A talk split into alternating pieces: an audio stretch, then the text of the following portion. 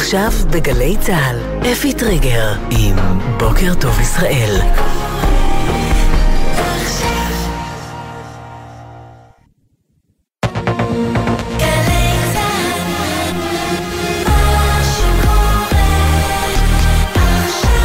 צה"ל, שש בבוקר.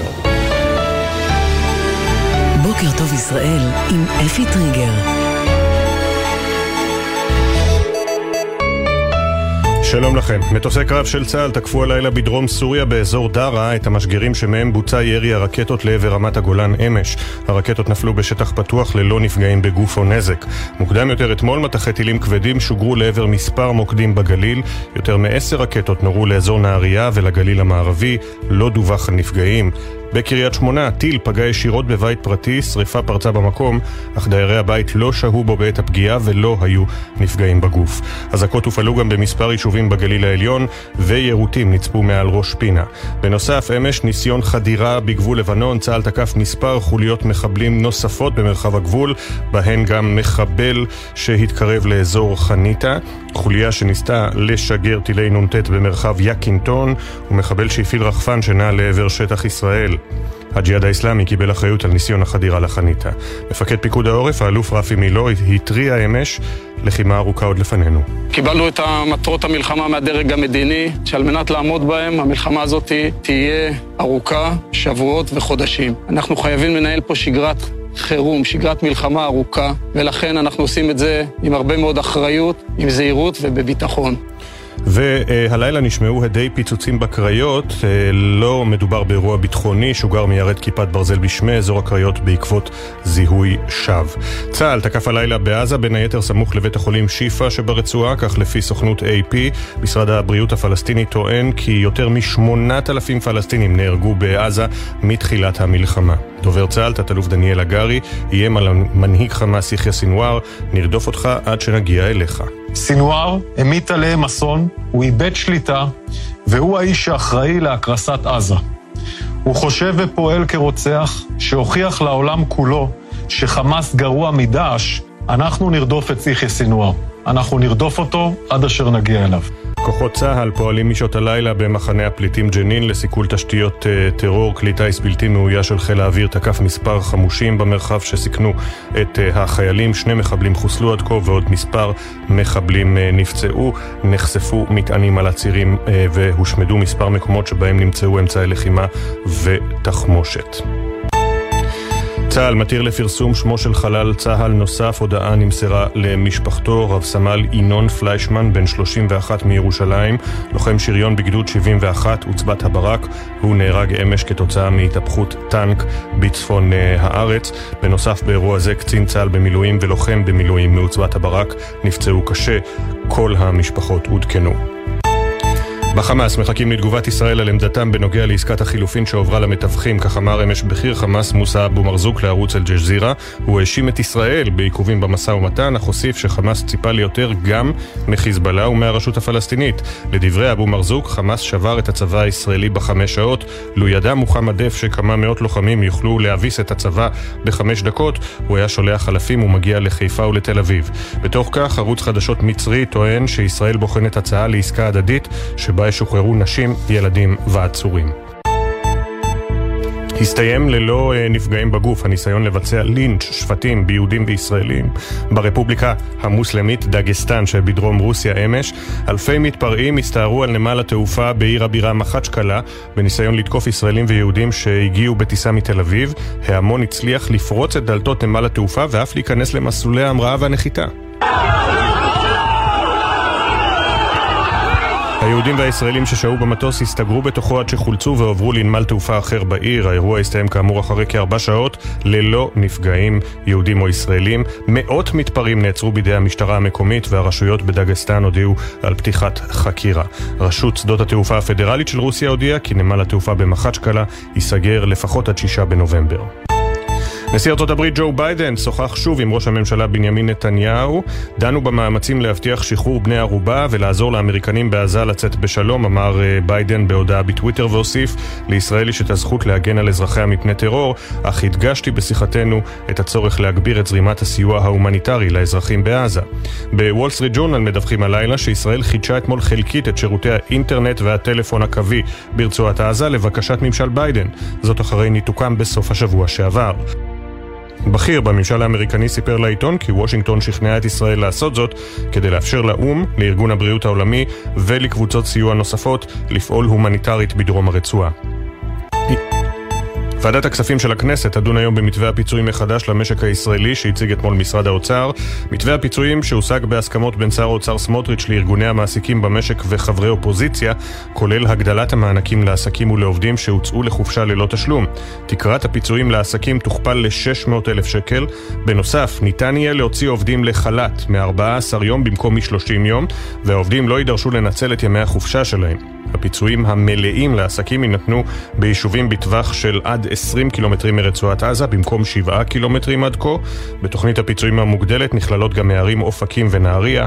מעמדה של נתיבות תלוי בדיונים בוועדת הכספים ובאישור מליאת הכנסת. מזג האוויר, היום, ירידה קלה בטמפרטורות, אך יוסיף להיות חם מהרגיל לעונה.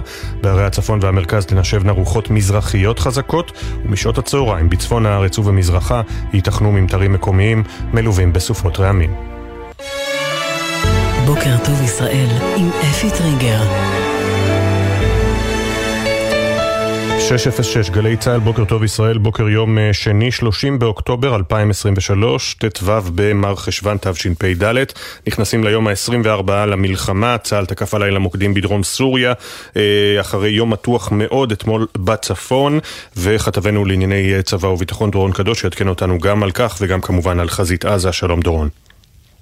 שלום אפי, כן, אז uh, בהחלט uh, ארבע זירות פעילות במהלך הלילה הזה. בארבע uh, זירות צה"ל תקף הלילה מהאוויר, גם בעזה, גם בלבנון, גם בסוריה וגם בג'נין.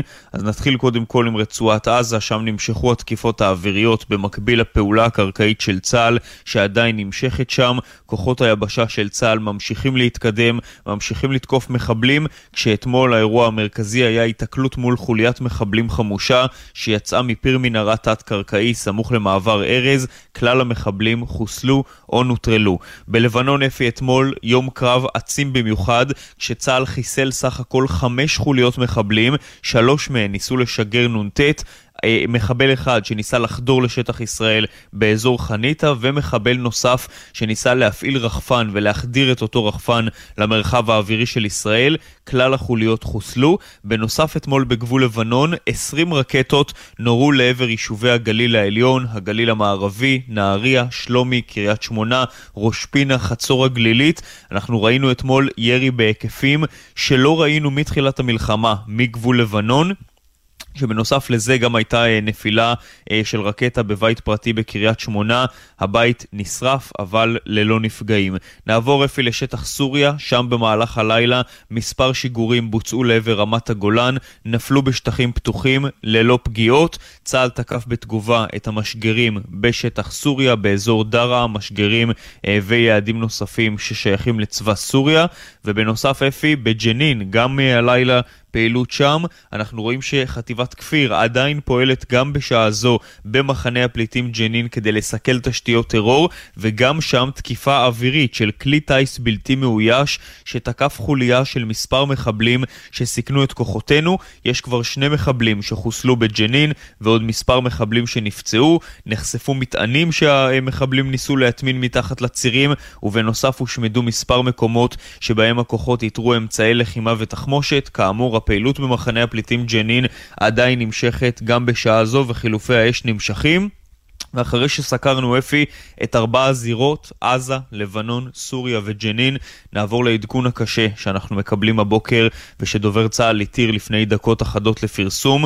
לוחם צה"ל במילואים שנהרג אתמול במהלך שעות היום, ושניים נוספים שנפצעו באורח קשה בהתהפכות של טנק בצפון הארץ. כאן אפי לא מדובר באירוע ביטחוני, אלא מדובר באיזושהי תאונה. הטנק התהפך מנסיבות שעדיין לא ברורות ונפתחה כמובן חקירה. של המשטרה הצבאית בנושא. לוחם המילואים שנהרג באירוע הזה, רב סמל במילואים, ינון פליישמן, זיכרונו לברכה, בן 31 מירושלים, לוחם בגדוד 71 של חיל השריון. תודה, דורון. תודה. ועוד אירוע מדאיג אתמול, ברוסיה התפרעויות נרחבות ברפובליקה המוסלמית דגסטן, כאשר מטוס הגיע מתל אביב לנמל התעופה בעיר הבירה מחצ'קלה, זה הסתיים אחרי שעות ארוכות ללא נפגעים. כתבת חדשות החוץ איה אילון, שלום. בוקר טוב אפי, אחרי כמעט ארבע שעות הצליחו כוחות הביטחון בדגסטן להשיג שליטה על נמל התעופה בעיר מחצ'קלה, זאת לאחר שאלפי בני אדם מהרפובליקה המוסלמית שבדרום רוסיה הסתערו על נמל התעופה בחיפוש אחר ישראלים. הדיווחים מדגסטן הגיעו סביב השעה שש בערב אתמול, כאשר דווח על טיסה שהגיעה מנמל התעופה בן גוריון ונחתה בשדה התעופה בעיר מחצ'קלה. כבר משעות הצהריים, כאשר בדגסטן הבינו שצפויה לנחות באזור טיסה מישראל, ישראל החלו התארגנויות להתפרעויות באזור נמל התעופה. ההמון הסתער על נמל התעופה, נכנס גם למסלולי ההמראה והנחיתה וצר על המטוס. במטוס שהו מספר מצומצם של יהודים וישראלים, ואלה הסתגרו בתוכו עד שחולצו והועברו לשדה תעופה אחר בעיר. האירוע הסתיים למרבה המזל ללא נפגעים ישראלים ויהודים, וברוסיה החליטו לסגור את שדה התעופה עד לתאריך 6 בנובמבר. תודה, איה. ועדת הכספים תדון היום במתווה הפיצויים המחודש והמשופר שהציג אתמול משרד האוצר. שלום לכתבנו לענייני כלכלה ישראל פישר. משרד האוצר הציג אתמול מתווה פיצויים חדש למשק הישראלי בעלות של 7 עד 8 מיליארד שקלים. המתווה כולל הקלה בפיצויים לעובדים שיוצאים לחל"ת, חופשה ללא תשלום, כך למשל המעסיקים יוכלו להוציא עובדים לשבועיים של חל"ת והעובדים גם לא יידרשו לנצל את ימי החופשה שלהם. בנוסף, תקרת הפיצויים לעסקים תוכפל ל-600 אלף שקלים והפיצויים המלאים לעסקים יהיו גם ביישובים שנמצאים במרחק של עד 20 קילומטרים מרצועת עזה ולא רק עד 7 קילומטרים. בתוכנית הפיצויים המוגדלת נכללות גם הערים אופקים ונהריה. מעמדה של העיר נתיבות עוד יהיה תלוי בדיונים בוועדת הכספים ובאישור מליאת הכנסת. תודה ישראל, עכשיו כמעט 6 ו-12 דקות אה, נעבור על העיתונים. בידיעות אחרונות, שתי אה, חשיפות, כך קודם כל כך נראה מסמך שחזה במדויק את המתקפה כבר ב-2016, ציטוט: דחיית ההחלטה לביצוע מכת פתע על עזה תהיה שגיאה קשה עם השלכות מרחיקות לכת, במובנים מסוימים יותר ממלחמת יום הכיפורים, בכוונת חמאס להעביר את העימות הבא לשטח ישראל, תוך כיבוש יישוב ישראלי, אולי אף מספר יישובים, ולקיחתם של אה, בני ערובה, סוף ציטוט, וזה מסמך מסמך מלפני כמעט שמונה שנים.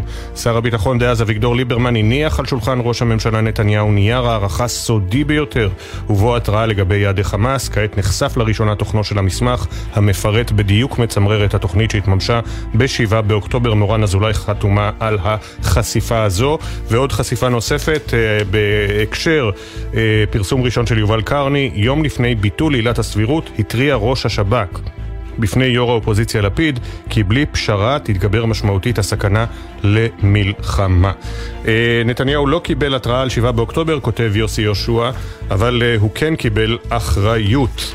אה, האמת לא הולכת לשום מקום, צריך לצאת למלחמה ורק לאחר מכן לעסוק באחריות. זה ה...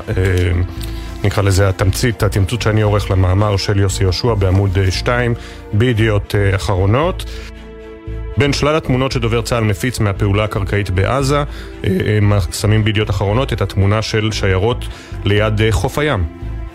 של עזה אתמול. וגם אה, מאמר מיוחד של הסופרת דורית רביניאן, מי אנחנו עכשיו? הנה משפט הפתיחה, וככה אף פעם לא קרה לנו חושך ותהום, מעולם לא היה שחוללה ריבונותנו ככה.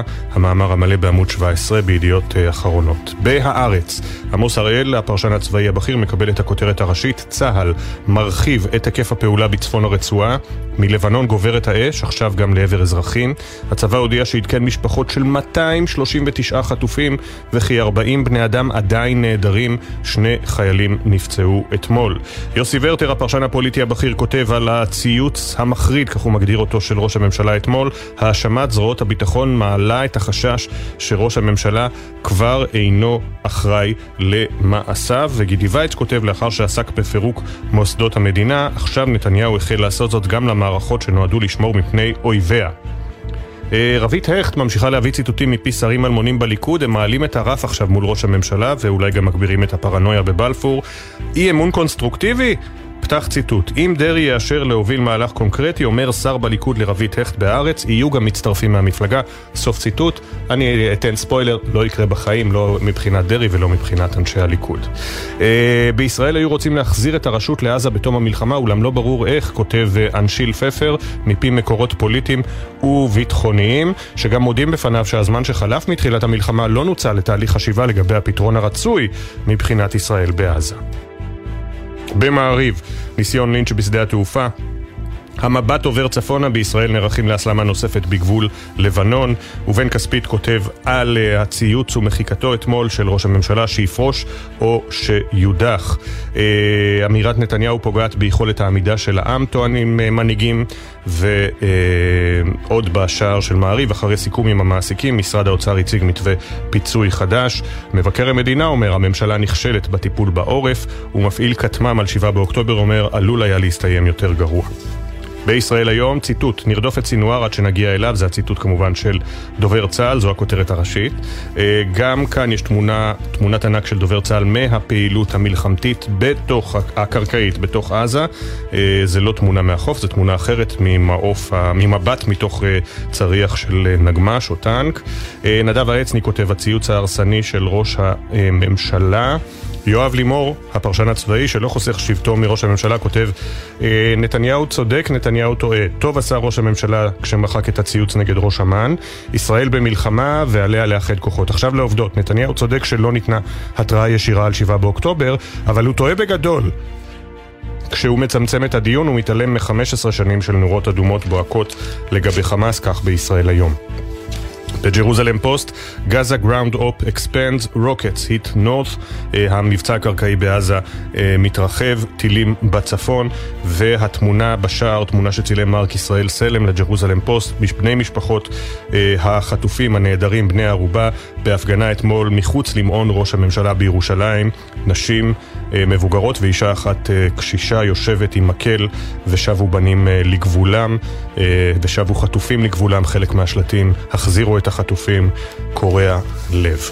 בחברה החרדית יום שני זה היום של השבועון מרכז העניינים בעריכת אה, חיים פסל. אה, הכותרת הראשית שייכת ל, אה, לרב אזרחי שהלך לעולמו בסוף השבוע שעבר, הוסרה העטרת ומתחתיה נכנסים לפעולה, כוחות קרקעיים החלו לפעול ברצועה. אנחנו בהמשך נחזור גם עם כותרות כלכליות וסיפורים מהעולם הקשורים למלחמה בעזה, בינתיים המשך הדיווחים שלנו.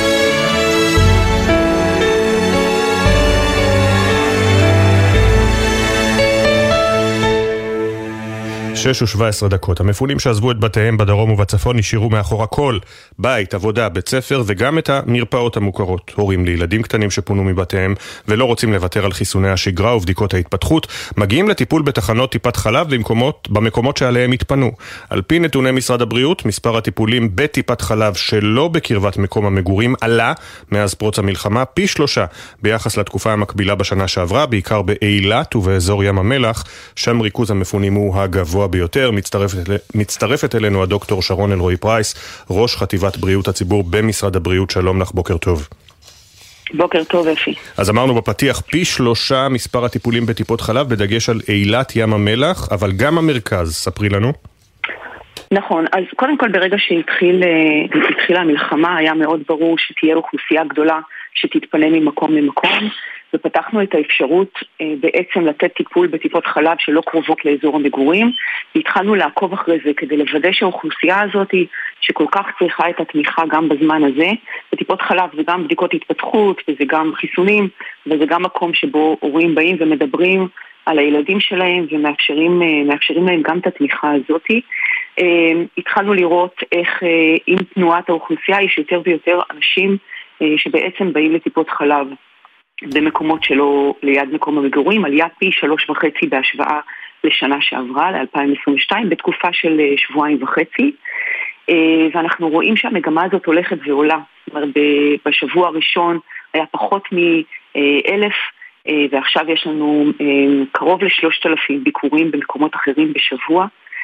וזה באמת מעיד על עד כמה הביקור בטיפת חלב חשוב להורים ולילדים, לשמור על השגרה, אה, להיות אה, במקום שאנחנו אה, סומכים על הצוותים הרפואיים, לתת גם רפואה מונעת ולבוא ולדבר. וחשוב גם להדגיש שכדי לתת את המענה הזה פתחנו שתי טיפות חלב בים המלח שלא היה בעבר, עיבינו את המענה שניתן באילת מתוך הבנה שהשירות החשוב הזה צריך להינתן בכל מקום שאנשים נמצאים כרגע. כן, הייתי בשבוע שעבר במלון בים המלח שאליו פונו המפונים מקיבוץ בארי וראיתי שם באמת אה, עמדות אה, של אה, קופות החולים השונות בתוך המלון, לצד כמובן כל הציוד הרב שנתרם על ידי הישראלים הטובים. אלה דברים שפשוט קשה לתפוס אותם ועד כדי כך שצריך צורך בלפתוח עוד עמדות טיפת חלב באזור למען המפונים. כן, אז אנחנו במשרד הבריאות מחויבים, מחויבים, אה, אין לי מילה אחרת, במלוא הלב לוודא שהטיפול הרפואי ניתן בכל מקום, לכל המפונים, גם הטיפול הגופני, גם הטיפול הנפשי, גם הטיפול המונע. אה, ואנחנו באמת אה, מוצאים את עצמנו במקומות שבהם לא היה בעבר מערכת בריאות מפותחת כמו בים המלח, לא, הייתה, לא היה שם בית מרקחת. ופתאום לבנות גם מרפאות של הקופות השונות, אם, אם זה בתוך בתי המלון ואם זה אה, מרפאות מומחים מחוץ לבתי המלון, כמובן בתי מרקחת, תגבור של אמבולנסים, אה, באמת לוודא שלאוכלוסייה מבחינת בריאות יש את כל מה שהיא צריכה ואנחנו כל הזמן אה, מגבירים ו, ומשפרים ומטייבים. ובאמת עם ישראל נראה בגדולתו גם בנושא של ההתנדבות וזה באמת מחמם את הלב בתקופה הקשה הזאת. דיברנו כאן אה, בשבוע השני של המלחמה, אם אני לא טועה, על אה, הסיפור של חלב אם והניסיונות לייבא מחו"ל. את אמרת כבר אז, אין מחסור בחלב אם בטיפות, בחלב אם לנשים מניקות שהתפנו מבתיהן. מה העדכון שלך היום? נכון, גם היום אין, ואני באמת קוראת לכל מי שזקוקה לפנות לבנק חלב אם. אנחנו יש, אה, גם, גם בנושא הזה יש אה, נשים מניקות, מתנדבות, שכבר תרמו עוד חלב אם לבנק, אה, ואנחנו לא נמצאים במחסור, כמובן שזה צריך להיות תינוק שלא מצליח לקבל חלב אם מאימו, אבל אנחנו בהחלט לא נמצאים במחסור, ואנחנו, אני קוראת באמת לכל ה... מי שמטפל בתינוקות שאימא נהדרת או לא נמצאת או גויסה וצריך את העזרה הזאת, אנחנו בשמחה, בשמחה נעזור. מה אפשר אה, לומר לאנשים ככה שמתלבטים אם עכשיו לקחת את הילדים שעברו טראומה גם לשבת בתור בטיפת חלב לחיסון השגרתי?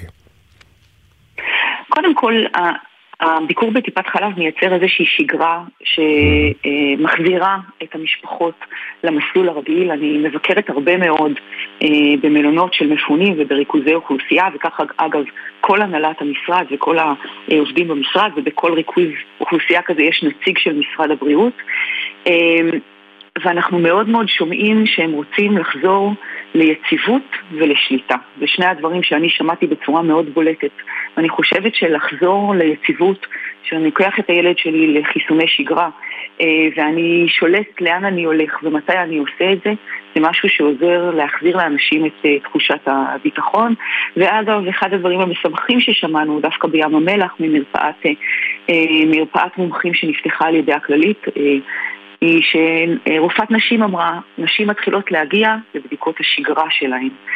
המקום שבו אתה חוזר לקבל טיפול רפואה מונעת ובדיקות סקר אה, ובמקביל גם יכול לשבת ולדבר עם, אה, עם רופא אה, ובכל אחד מהמפגשים האלה יוצאים גם, גם סיפורים וגם תמיכה שאנשי הצוות יכולים לתמוך באנשים הם חשובים בעת הזאת. זה לא רק ההישרדות, זה גם להתחיל להחזיר את החיים שלנו לאיזושהי שפיות עם כל הקושי. הדוקטור שרון אלרועי פרייס, ראש חטיבת בריאות הציבור במשרד הבריאות, תודה רבה שדיברת איתנו, שיהיה יום טוב. תודה רבה, ושיהיה רק בשורות טובות. אמן. הנה אנחנו בחלק השני של קריאת העיתונים. ברשותכם נפתח הבוקר עם אה, שער גיליון לאישה. גם השבוע הגיליון במתכונת אה, רצינית וחשובה. אה, והפעם מצדיעות ללוחמות באוויר, בים וביבשה. תדע כל אם עברייה כי הפקידה גורל בנותיה ובניה בידי מפקדות הראויות לכך, בעצם המשפט המפורסם של דוד בן גוריון בהטייה נשית, ובצדק גמור, ויש גם שער מיוחד שאפשר לפתוח אותו לרוחב. ואני אקרא את שמות כל הקצינות הלוחמות הנהדרות שמופיעות על השער. אה, מימין אה, יש את סמל ראשון מאיה, או מיה, צוערת בתותחנים, פינתה גופות ואספה תחמושת. רב סרן טל מגדוד אריות הירדן טיהרה את השדות ממחבלים. סמל ראשון רעות רעות וקנין, חובשת לוחמת במשמר הגבול, טיפלה במפקד שלה שנפצע. סגן עין, נווטת קרב, תוקפת מטרות מהאוויר. סגן אליה, חובלת בספינות הטילים, נחתה מתאילנד ישירות לקרב. סרן עין, מפעילת כטמ"ם, כיוונה את הכוחות. רב פקד שפרה בוכריס, מפקדת יחידת סיירות במג"ב דרום, חילצה עשרות פצועים תחת אש, והיא גם אימא לעשרה ילדים. סגן אלוף אור בן יהודה, מפקדת קרקל, גברה על עשרות מחבלים. סגן אלוף ירדן שוקרון יפרח, מג"דית גדוד שחר, הייתה בשלוש היתקלויות. גם אנחנו, הסמל ראשון במילואים הג'ובניק מכאן, מצדיע לכל הלוחמות הנהדרות הללו. תמיד תמכנו בכן כאן, בניגוד לכלי תקשורת אה, של... אה, אחר שמשום מה הטיל דופי בכן אה, בחודשים שעברו בלוחמות, אה, לא באופן פרטני, אלא בעצם היותן של הלוחמות נשים. אז כאן בגלי צה"ל כמובן אתן ממשיכות לקבל בית חם ואת כל הערכתנו המלאה. תודה רבה על העבודה הברוכה שאתן עושות לצד הלוחמים. ואנחנו מאוד מאוד מקווים שהדיון הדוחה הזה על נשים לוחמות בקרב יסתיים אחרי הטרגדיה הנוראית של שבעה באוקטובר. אני לא משלה את עצמי, הוא לא יסתיים, אבל לפחות לתקופה הקרובה שהוא יושתק, וכל מי שיעז לצייץ משהו בנושא הזה, גם בערוץ המביך ההוא, יושתק מיד. כותרות כלכליות. ישראל במלחמה, מחדל הסיוע בזירה האזרחית. או-אה, בגלובס, כותרת לוחמנית נגד שר האוצר סמוטריץ', אנחנו מכירים את הסיפור שם מאחורי הקלעים. אה, אין קבינט חברתי-כלכלי, אין פרויקטור למלחמה, אין תוכנית סיוע לעסקים. אורן דורי נותן בראש אה, בכותרת הראשית. שלושה שבועות אחרי פרוץ המלחמה, הקבינט החברתי-כלכלי לא מתפקד והתכנס פעמיים בלבד. שר האוצר בצלאל סמוטריץ' נכשל במינוי פרויקטור שיתכלל את הסיוע לעורף בגלל מאבקי כוח וסמכויות, והממשלה לא הציגה עדיין מתווה סיוע סופי לעסקים אחרי שתוכנית קודמת ספגה ביקורת קשה. רק נאמר שכנראה העיתון נסגר לפני ששר האוצר ומנכ"ל משרדו הציגו אתמול תוכנית אה, מחודשת שכבר נעשתה בשיתוף עם חלק מהמעסיקים וארגוני אה, העובדים. ועדיין מטריד מאוד שהקבינט החברתי-כלכלי יתכנס פעמיים בלבד, זה עדיין נכון למיטב ידיעתנו. בואו נחפש ציוץ יומי, אה, ציטוט יומי בגלובס, הפעם אחד העם. האמת היותר פשוטה וברורה היא גם היותר קשה להתקבל אצל רוב בני האדם. וואלה, מה שנכון. בכלכליסט, אה, הגירעון יטוס ל-140 מיליארד שקל, מדד המחירים יזנק ב-6.8%. בדוח מיוחד למשקיעים שפרסמה מודי'ס, היא מציגה תחזית בלהות למשק הישראלי, חוזה משבר עמוק וארוך במשק. לפי חברת הדירוג, ב-2024 הצמיחה תהיה שלילית והמשק יתכווץ ב-1.4%. הגירעון הממשלתי יזנק השנה ל-3.5% תוצר, ובשנה הבאה יטוס במרכאות ל-7.1%, שהם כ-140 מיליארד שקל. המשק ייקלע לסטגפלציה, שילוב של מיתון עם אינפלציה שתקפוץ ל-6.8%. זו תחזית, תחזית בלהות, אמנם של מודי'ס, אבל זו רק תחזית. אה, אנחנו נקווה שהמשק יתאושש מהר יותר ובמספרים אה, טובים יותר. אה, בחסות המלחמה, כותב אמיר קורץ בכלכליסט, השר לביטחון לאומי מציף את המדינה בכלי נשק פרטיים. המחיר יהיה עלייה בפשיעה, ברצח נשים ובהתאבדות. הכתבה המלאה בעמודים 8-9 בכלכליסט. דה מרקר, שלושה שבועות ללחימה וחלק מהשרים לא באירוע. כתבי דה מרקר בודקים. סמוטריץ' מעכב וחוסם כספים. קיש לא מצליח ליצור שגרת לימודים. בן גביר עסוק במינויים פוליטיים ופיזור כלי נשק. רגב משקיעה בסרטוני תדמית. וסרלאוף לא נענה לבקשות של רשויות מקומיות לסיוע באירוח מפונים. אמסלם מעכב העברת מיליארד מיליארדים לקופת המדינה, ברקת ניסה לקרוף הון פוליטי והשאיר מאות אלפי עובדים בחוסר ודאות, ונתניהו חוזר ומדגיש דבר אחד, הוא לא אחראי. גיליון מיוחד של אה, דה מרקר, פרויקט מיוחד, סליחה, של דה מרקר. אה, רוב השרים מקבלים נכשל, שר הפנים ארבל מקבל ציון טוב, שר האוצר אה, סמוטריץ' מקבל ציון מספיק בקושי, השר ברקת מקבל בלתי מספיק, בין מקבלי הנכשל, וסרלאוף, בן גביר, אמסלם, רגב, קיש ועוד. ואנחנו נצא עכשיו לכמה הודעות, אחריהן אה, נרחיב על מקורות המימון של חיזבאללה בעקבות תחקיר בינלאומי שפורסם בסוף השבוע, וגם פינת מאחורי השמות ופינת הפרשנים כבר חוזרים.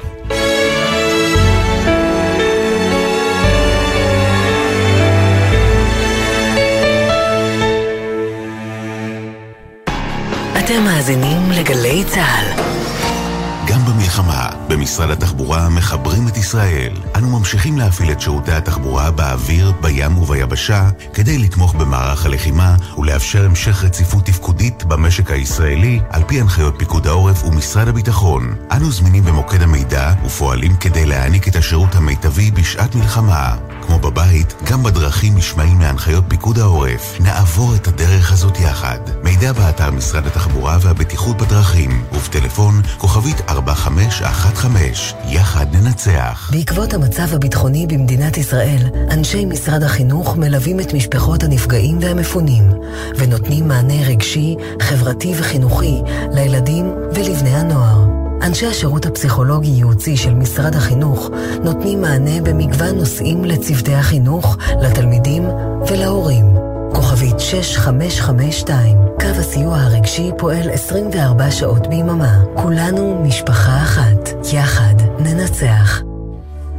בימים כאלה אין דבר יותר מרגיע מקולה של אימא. גלי צה"ל מחבקת את האימהות במתכונת מיוחדת של קולה של אימא. כמו אהבה.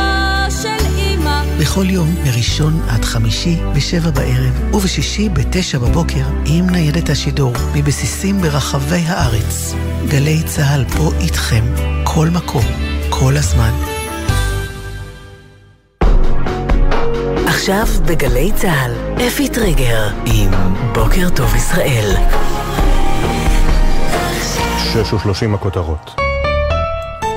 הותר לפרסום הבוקר שמו של לוחם צה"ל במילואים שנהרג אמש בהתהפכות טנק בצפון הארץ. רב סמל במילואים ינון פליישמן, בן 31 מירושלים, לוחם בגדוד 71 חטיבת הברק. שני לוחמים נוספים נפצעו קשה בתקרית.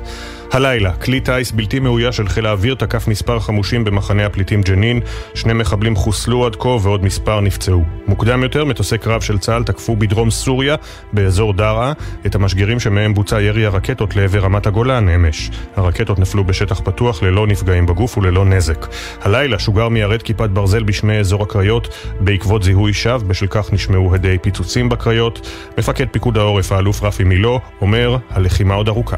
קיבלנו את מטרות המלחמה מהדרג המדיני, שעל מנת לעמוד בהם, המלחמה הזאת תהיה ארוכה, שבועות וחודשים. אנחנו חייבים לנהל פה שגרת חירום, שגרת מלחמה ארוכה, ולכן אנחנו עושים את זה עם הרבה מאוד אחריות, עם זהירות ובביטחון. צה"ל תקף הלילה בעזה, בין היתר סמוך לבית החולים שיפא, כך על פי סוכנות AP. משרד הבריאות הפלסטיני מדווח שיותר מ-8,000 אזרחים פלסטינים נהרגו מתקיפות צה"ל ברצועה מתחילת המלחמה. דובר צה"ל, תת-אלוף דניאל הגרי, מאיים ישירות על מנהיג חמאס, יחיא סינואר. סינואר המיט עליהם אסון, הוא איבד שליטה, והוא האיש שאחראי להקרסת עזה. הוא חושב ופועל כרוצח, שהוכיח לעולם כולו שחמאס גרוע מדאעש, אנחנו נרדוף את יחיא סינואר. אנחנו נרדוף אותו עד אשר נגיע אליו. חיילים אמריקנים לא השתתפו במלחמה בישראל, כך מבהירה הלילה סגנית נשיא ארצות הברית קמאלה האריס בריאיון לתוכנית 60 דקות. We have absolutely no intention, nor do we have any plans to send combat troops into Israel or Gaza, period. אין לנו שום כוונה ושום תוכנית לשלוח לוחמים לתוך ישראל או לתוך עזה, נקודה. כך סגניתו של נשיא ארצות הברית ביידן. האריס הוסיפה שארצות הברית לא אומרת לישראל מה לעשות, אבל מספקת עצה, ציוד ותמיכה דיפלומטית. עוד אמרה סגנית הנשיא כי ארצות הברית הייתה ברורה שיש להיצמד לחוקי המלחמה ושיוזרם סיוע הומניטרי לרצועת עזה. נשיא ארצות הברית ביידן שוחח אמש שוב עם ראש הממשלה נתניהו ואמר דנו במאמצים להבטיח שחרור בני ערובה ולעזור לאמריקנים בעזה לצאת בשלום. שלום, לישראל הזכות להגן על אזרחיה מפני טרור, אך הדגשתי בפני ראש הממשלה בשיחתנו את הצורך להגביר את זרימת הסיוע ההומניטרי לעזה, כך ביידן. אין עדכוני תנועה מגלגלצ בשעה זו, מזג האוויר, ירידה קלה בטמפרטורות, אך יוסיף להיות חם מהרגיל לעונה. בערי הצפון והמרכז תנשבנה רוחות מזרחיות חזקות, ומשעות הצהריים בצפון הארץ ובמזרחה ייתכנו ממטרים מקומיים מלווים בסופות רעמים. ארגוני הסיוע הבינלאומיים ממשיכים להזהיר מפני משבר הומניטרי בעזה. האזהרות הללו אמנם גברו בעת מלחמה ולקראת התקיפה הקרקעית, אבל נתונים קשים על עוני ומחסור בקרב האזרחים הפלסטינים הם לא דבר חדש, הם מגיעים אלינו כבר שנים, אלא שהנתונים הללו לא משתקפים בתקציבי חמאס, שמוערכים בכמה מאות מיליוני דולרים. מאין זורם הכסף אל הארגון? לפי תחקיר של רשת NBC מדובר במבצע רחב היקף שנמשך מעלייתם לשלטון ועד היום וכולל סיוע מאיראן, מקטאר, סחר בקריפטו. וגם בדרכים מעט פחות חוקיות. איתנו בנושא הזה הדוקטור אודי לוי, לשעבר ראש היחידה ללוחמה כלכלית במוסד, היום חוקר בכיר במכון ירושלים לאסטרטגיה וביטחון. שלום לך, בוקר טוב. בוקר נפלא. אז אה, דוקטור לוי, לחמאס, כמה כסף יש להם להערכתך? אה, לחמאס יש הרבה כסף. קשה מאוד להעריך, אני לא בטוח שיש מישהו שיודע בדיוק כמה, אבל החמאס אגרה במהלך השנים אה, מאות מיליארדי דולרים, וצריך רק לראות את רמת החיים המאוד אקסקלוסיבית של הנהגת החמאס בחו"ל כדי להבין כמה כסף יש להם. אלה אותם כספים שהם קיבלו וחלקם לקחו אותם לכיסים הפרטיים שלהם. עכשיו, כמי שהיה ראש היחידה ללוחמה כלכלית במוסד, אני מניח שאתה מתפוצץ כל פעם, מטאפורית, כשאתה רואה ציוצים כמו של אה, ארצות הברית, נשיא ארצות הברית, או כמו של אה, ראש המל"ל הנגבי, תודה רבה לקטאר על הסיוע החשוב שלה במשא ומתן, הפכה לגורם חיובי במגעים להשבת בני ערובה, כשאתה יודע טוב מאוד שקטאר ריפדה את הכיסים במאות מיליונים לאורך השנים, כיסי חמאס. אה, מתוך הדאגה שלי האמיתית למשפחות החטופים, אני אהיה זהיר בדברים שאני אומר על קטאר, אבל אה, אה, אנחנו כל השנים התמקדנו באיראן, איראן, איראן, כאשר אה, לצערי הרב קטאר היא, היא ראש הנחש, ולא רק נגדנו. אין כמעט מדינה במזרח התיכון שקטאר לא מימנה את פעילות הטרור כנגדה ושיחקה את המשחק הכפול. היא זאתי שהמציאה את המודל של מימון ארגוני טרור דרך תשלומי הכופר.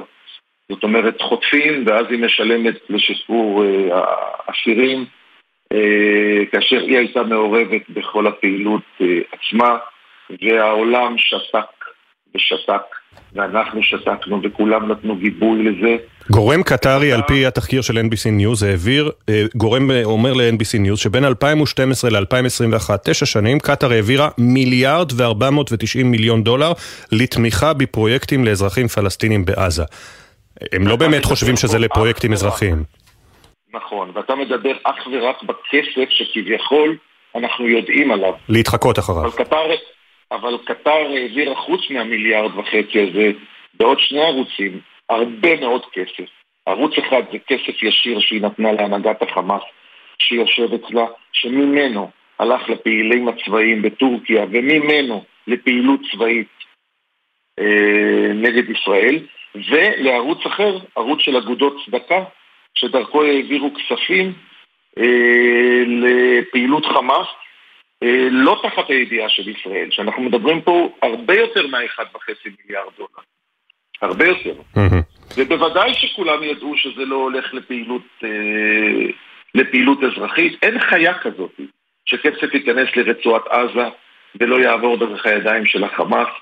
זה עצימת עיניים וזריעת חול בעיניים. סליחה, זה עצימת עיניים שגם אנחנו הסכמנו לה. בכל ההסכמים, צוק איתן, שסיימו את המבצעים הקודמים.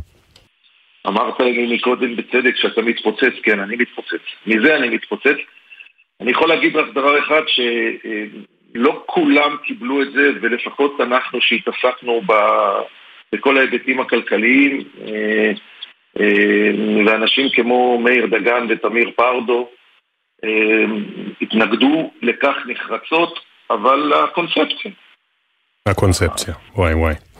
אמ, כשאנחנו מסתכלים כמובן, אמרת, זה הכסף שאפשר להסתכל עליו, להתחקות אחריו כאילו בערוצים רשמיים לפרויקטים אזרחיים, אבל כמובן חמאס צריך הרבה יותר כסף לחפור את כל אה, עיר המנהרות התחתית ולהשיג את כל אמצעי הלחימה, וזה אומר מה, אה, הברחות סמים כמו שאנחנו מכירים מלבנון, מחיזבאללה?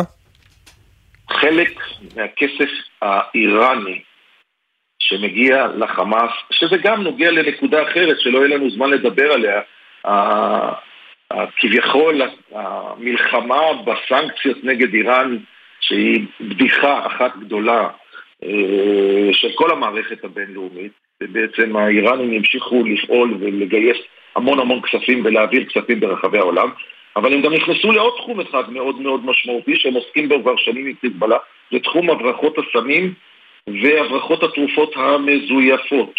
לרחבי המזרח התיכון, שיש להם גם מטרה אחת מאוד ברורה, זה לערער את המשטרים בהם. רק צריך לדבר עם הסעודים ולראות שזה אחד האיומים הכי גדולים מהם, הצפת הממלכה בסמים. מדובר ב-30 מיליארד דולר שנכנסו לקופה של איראן רק בשנה האחרונה, איראן וחיזבאללה, והכסף הזה, חלק ממנו הלך למימון פעילות חמאס. חלק מהכסף הזה הלך לפעילות, למימון שהאיראנים העבירו לחמאס דרך חיזבאללה, לפעילות הזרוע הצבאית שלו, ואנחנו לא צריכים להתפלא גם שחלק מהמחבלים שנכנסו באותה שבת ארורה בשביעי לאוקטובר היו מסוממים תחת אותם סמים, הקפטגון, שזה בעצם הסם המרכזי שהאיראנים וחיזבאללה מבריחים בעולם. אז אנחנו לא צריכים להתפלא על זה, mm. שזה היה חלק מהמערכה. אמ, אני אשאל אותך שאלה, אני מקווה שאני לא מסבך אותך עם אה, עברך כאמור כראש היחידה ללוחמה כלכלית במוסד. אני בדמיון הפורה שלי כחובב ספרי אה, מרגלים, מדמיינת על יחידה ללוחמה כלכלית, לאו דווקא של המוסד, אולי גם של ה-CIA, ככזו שיכולה מרחוק פשוט לחסום חשבונות שמזוהים מחמאס, בלי לשאול שאלות, בלי לחכות אולי לצווים משפטיים בימים של מלחמה. לא בימים, אולי בימים של שגרה. נגיד שפתאום יחיא סינואר, לא, אני לא מצפה שהוא ילך לכספומט, אבל פתאום יגידו ליחיא סינואר, החשבון שלנו בקריפטו בבנק באיי קיימן, אנחנו לא יכולים לגשת אליו, מישהו רוקן אותו במהלך הלילה. אלה יכולות שקיימות? אה, אני אגיד זה בזהירות, המציאות עולה על כל דמיון אה, בעולמות האלה. אבל, כדי שתוכל לעשות את זה אתה צריך מידע ומודיעין. אני אומר את זה בכאב רב, שבשנים האחרונות אה, העיסוק במלחמה הכלכלית ירד בצורה דרמטית במדינת ישראל ולכן היום שכולם נרתמים ומנסים, באמת מנסים, אה, לעשות כל פעילות אפשרית, אתה לא יכול תוך יום אחד להתחיל לבנות את כל התמונה הזאת. כדי שנוכל לעשות את הדברים המופלאים האלה, אנחנו צריכים היינו לעשות לאורך זמן, להשקיע בזה. והעולם הזה של המלחמה הכלכלית, ב, אני יכול להגיד, אה, בשמונה שנים האחרונות, אה, ירד מאוד מבחינת סדר העדיפות אה, של מדינת ישראל. Hmm. ולכן יש בעיה עם זה כרגע. אוקיי, okay, נקווה שזה ישתנה עכשיו, למרבה הצער בעקבות הטרגדיה הגדולה. דוקטור אודי לוי, תודה רבה שדיברת איתנו. תודה רבה לכם, כל טוב, ביי ביי. כל טוב. אנחנו ממשיכים... הבוקר במיזם שלנו מאחורי השמות, מדי בוקר מספרים כאן משהו קצר על כל נרצח ונופל, אנקדוטות שאת חלקן בני משפחה וחברים שלחו לנו, נעשה זאת על כל אחד ואחת מאחורי השמות. ליאם שרם מתל אביב נרצח במסיבה ברעים. ליאם, בן יחיד לאמו, יזם את ספלאש, פרויקט ללא מטרות רווח שנועד ליצור תרבות חדשה סביב מגרשי ספורט עירוניים ולעודד את הקהילה לאמץ אורח חיים ספורטיבי דרך צביעת מגרשים ישנים. נדב גולדשטיין אלמוג וביתו, סמל ראשון ים גולדשטיין אלמוג, נרצחו בביתם בכפר עזה. נדב היה טריאטלט ואלוף הארץ בחצי איש הברזל. לפני חודשיים נפצע באימון רכיבה, ובעודו מאושפז בבית החולים אמר, התקווה מתה אחרונה. ים הייתה מפקדת טירונים בבה"ד 7. חברתה נועה מספרת לנו שהיא הייתה עקשנית מאוד, והצליחה להדביק את כולם בצחוק המתגלגל, הייחודי רק לה. סוהייב ראזם, בן 22 ממזרח ירושלים, נרצח בידי מחבלים במהלך עבודתו כנהג בדרום. כשבוע לפני הטבח פגש סוהייב באחת הנסיעות שלו במונית, נוסע שנתקע בנתב"ג כמעט בלי כסף ובלי דרך להגיע לצפון. סוהייב הבטיח לו שיגיע הביתה, עשה כל מה שיכול כדי לסייע, ותמורת סכום סמלי בלבד, אחרי שסירב לקבל תשלום מלא. רב סמל מתקדם אוריאל אברהם, בן 29, סייר ביס"מ נגב, נפל בקרבות בדרום. כשאוריאל סיים משמרות באמצע הלילה, הוא נהג לקנות ג'אנק פוד ולאכול עם אשתו לצד בירה קרה ממגוון סוגים. בני הזוג שלומי ואיילת מולכו נרצחו בביתם בנתיב העשרה. שלומי היה מומחה על האש, ואפילו בנה לעצמו מנגל משוכלל שמאפשר לצלות כל נתח בדיוק במידה הנכונה. איילת תמיד דאגה לצורכיהם של כל החיילים שהגנו על המושב. מוריה רביב, בת 23 מקריית מוצקין, נרצחה במסיבה ברעים. מוריה רק חזרה מטיול גדול בדרום אמריקה והתרגשה להתחיל את חייה הבוגרים. למסיבה היא הגיעה עם חברותיה, זיו פרנקל ולין דפני, בנות 22, גם הן מקריית מוצקין. זיו ולין היו בלתי נפרדות ואפילו נטמנו. אחת לצד השנייה. זיו חיכתה מאוד למסיבה, הצהירה שהיא הולכת להיות בשיאה ושאף אחד לא יהרוס לה את היום הזה. ללין הייתה חשובה האסתטיקה של החיים. היא אהבה לבשל ולעצב את המנות הכי פוטוגניות, תוך הקפדה על כל פרט קטן.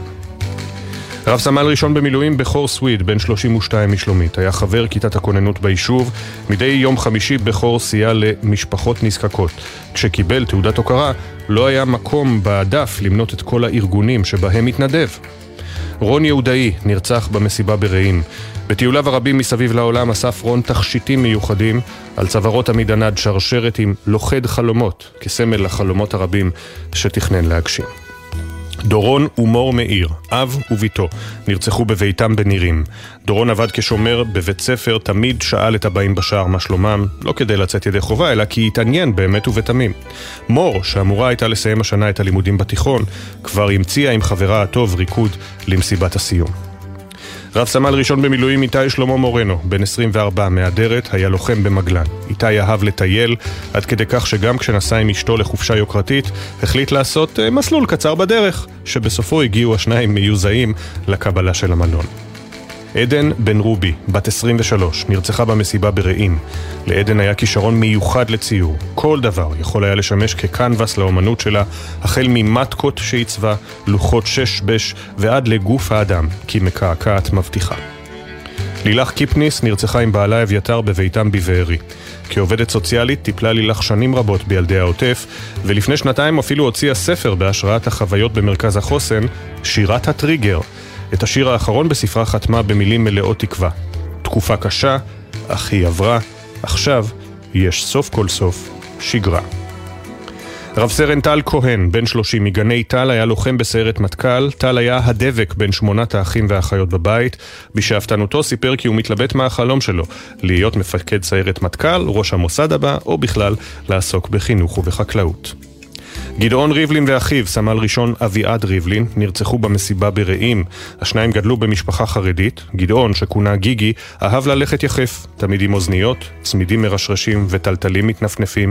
אביעד נלחם להתגייס לצה"ל ודאג להזכיר את ימי ההולדת של כולם, שאיש לא ישכח. חברו הטוב ביותר, סמל ראשון נועם אלימלך רוטנברג, נרצח איתם במסיבה. נועם, גם הוא יוצא החברה החרדית, השלים בהצטיינות יתרה לימודי הנדסת תוכנה, אבל לא זכה לקבל את התעודה. רועי פופלוול נרצח בנירים. רועי, שבילדותו לא מצא את מקומו בספסל הלימודים, ביטא את עצמו באמצעות רכיבה אומנותית, ריקוד וקראטה. יצירות האומנות שלו איתרו את מרחבי הקיבוץ. אבידן תורג'מן ממשואות, יצחק, נרצח במסיבה ברעים. בכל שנה באותו תאריך נהג אבידן לחלק ארטיקים בבריכה לציון חג אבידן, היום שבו ניצל כילד מתביעה. רב נגד ירון דיין, סייר הוצאה לפועל, נפל בקרבות מול מחבלים בתחנת שדרות. ירון, שברחובות קריית גת כבר נודע בתור הגיבור ירון, אהב מאוד לשתות פנטה, אבל רק את הטעם הכתום. החברים מהתחנה נזכרים איך היה מתעצבן, לו הביאו לו פנטה אדומה. גאולה בחר נרצחה בביתה בבארי, גאולה הייתה חומלת ומלאת תושייה. החברים בקיבוץ נזכרים כיצד לפני שלוש שנים חילצה שלדג שנלכד במלכודת זבובים. גאולה שימנה בעדינות את כנפיו עד שנחלץ מהמלכודת. השמות והפנים. הסיפורים המלאים יעלו בהמשך לעמוד האינסטגרם והפייסבוק של גלי צה"ל, ואנחנו מזכירים בני משפחה וחברים יכולים ומוזמנים לשלוח לנו סיפורים ותמונות, לכתוב את המייל זיכרון שטרודל glz.co.il, זיכרון uh, עם K, שטרודל glz.co.il. תודה לכתבותינו תמר שונמי ואנה פינס שהביאו את הסיפורים לשידור.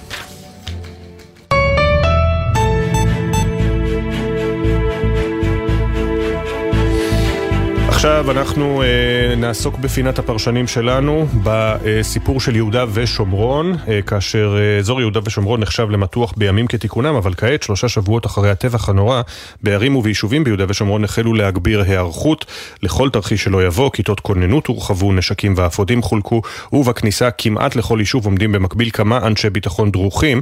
עוד מעט יהיו איתנו בפינה אלוף המילואים איתן דנגוט ומנכ"לית מועצת יש"ע שירה ליבמן, נדבר איתם על כך וגם על אה, גילויי אלימות אלימות כלפי פלסטינים אה, בימים האחרונים, אבל תחילה הוד בראל כתבנו, אתה מדווח לנו הבוקר, שמהיום במועצה האזורית שומרון מחלקים לעשרות תושבים ערכות מיגון מתקדמות, שיכולות להפוך ברגע את האקדח האישי שלהם למיני רובה. שלום הוד. בוקר טוב אפי, דריכות כזו ביהודה ושומרון לא הורגשה כבר הרבה זמן. אחרי מתקפת הפתע ביישובי הדרום, ברשויות וביישובים ברחבי יהודה ושומרון נערכים היטב, הן מבחינת כיתות כוננות וציוד ביטחוני, והן מבחינת ההיערכות לשעת חירום, לכל תרחיש שלא יבוא. הבוקר אנחנו מדווחים שבמועצה האזורית שומרון יחלקו מאות ערכות אשר מסוגלות ברגע אחד להפוך אקדח פשוט לנשק ארוך ועוצמתי. לערכות הללו קוראים רוני, ובתוכן יש אמצעים וחלקים שמתלבשים על אקדח רגיל והופכים אותו בעצם לדמוי רובה. בין היתר, הערכה כוללת קאט, כוונת ויכולות אשר מגדילות את טווח הירי ואת יכולת הלחימה בשעת הצורך. הערכות הללו יחולקו החל מהיום לתושבים במועצה שאינם לוקחים חלק בכיתת כוננות ביישוב, אך נושאים רישיון ואקדח באופן קבוע. כך בעצם התושבים הללו יהוו גיבוי ביטחוני נוסף לכוחות ביישוב בעת מקרה ביטחוני.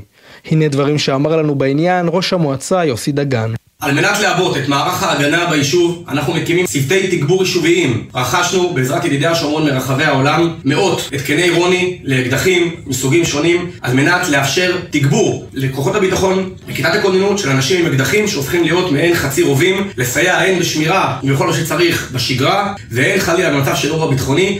ביישובים מקווים כמובן שלא יהיה צורך בכלל בהתקנים הללו בתקופה הקרובה. תודה רבה, הוד בראל. אז אנחנו בפינת הפרשנים גם על הדברים הללו, גם על המתיחות הביטחונית שם ביהודה ושומרון, וגם על, ה, נקרא לזה, ה, יש, יש אנשים שיקראו לזה מין גירוד כזה מעצבן, יש אחרים שישימו לב לכך שהנשיא ביידן מתייחס לזה בהרבה מאוד נאומים וציוצים רשמיים, הסיפור של אלימות מתנחלים, לא המתנחלים, לא כל המתנחלים, אלא אלימות של גורפים, גורמים מסוימים כלפי פלסטינים ללא הצדקה. איתנו האלוף במילואים איתן דנגוט, כאמור לשעבר מתאם פעולות הממשלה בשטחים. שלום לך, בוקר טוב.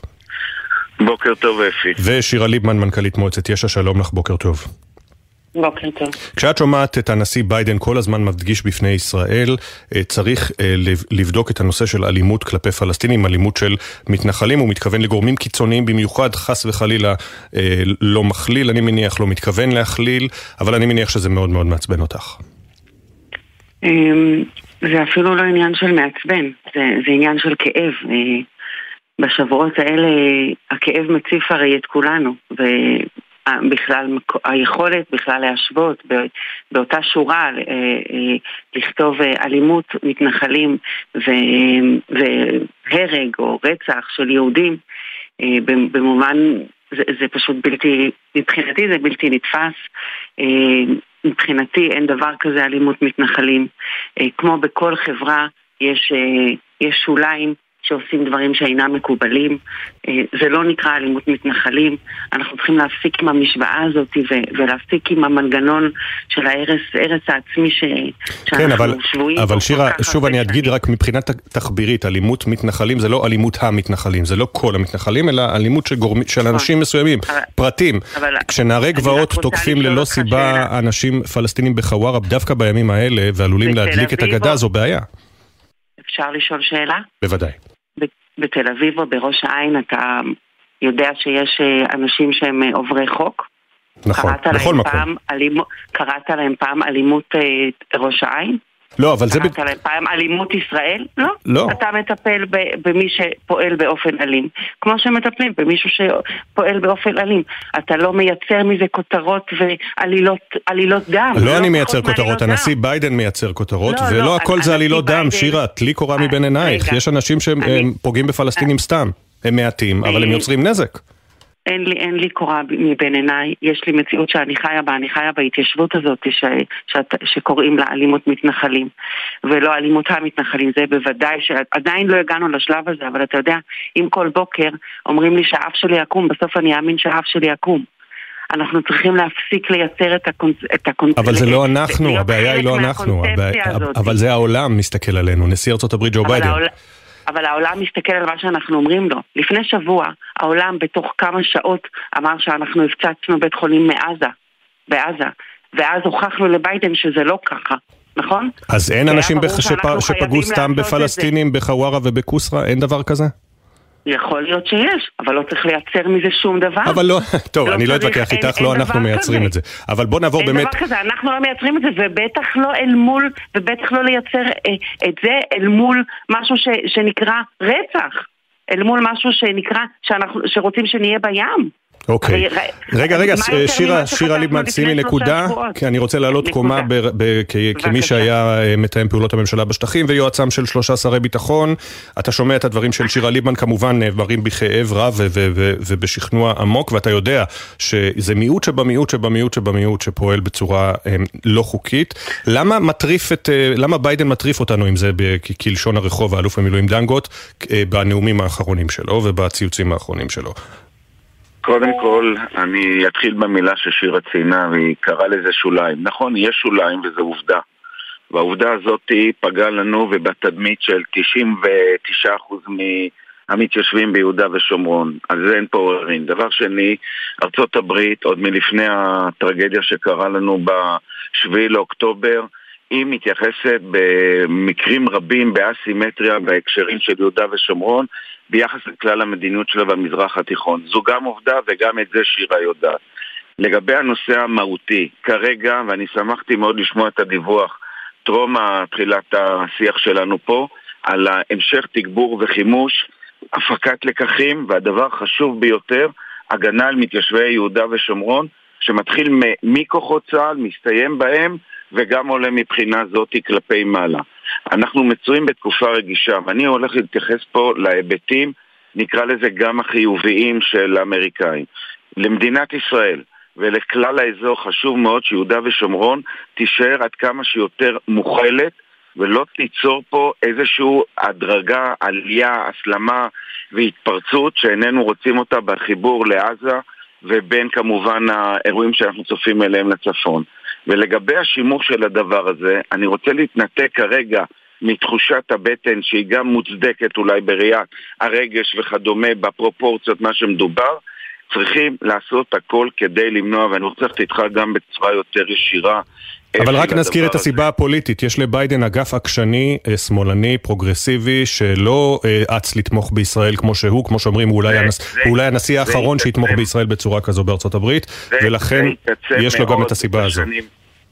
אכן, אפי, זה התעצם מאוד בשנים האחרונות, אבל המפלגה הדמוקרטית, אנחנו מכירים את מעורבותה ביהודה ושומרון, את החלק שהיא נטלה בבניית האדמיניסטרציה הפלסטינית, ומבחינה היסטורית אה, לא ארוכת זמן, אנחנו יודעים שהאמריקאים הם מאוד מאוד אה, יתדות בהקשר הזה.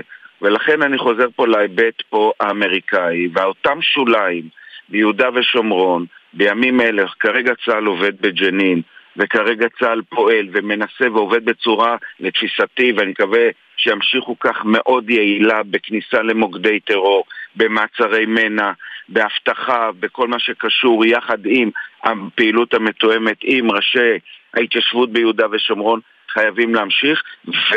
כן, אם גם זה לא נעים לשמוע, צריך גם כל הזמן עין פקוחה.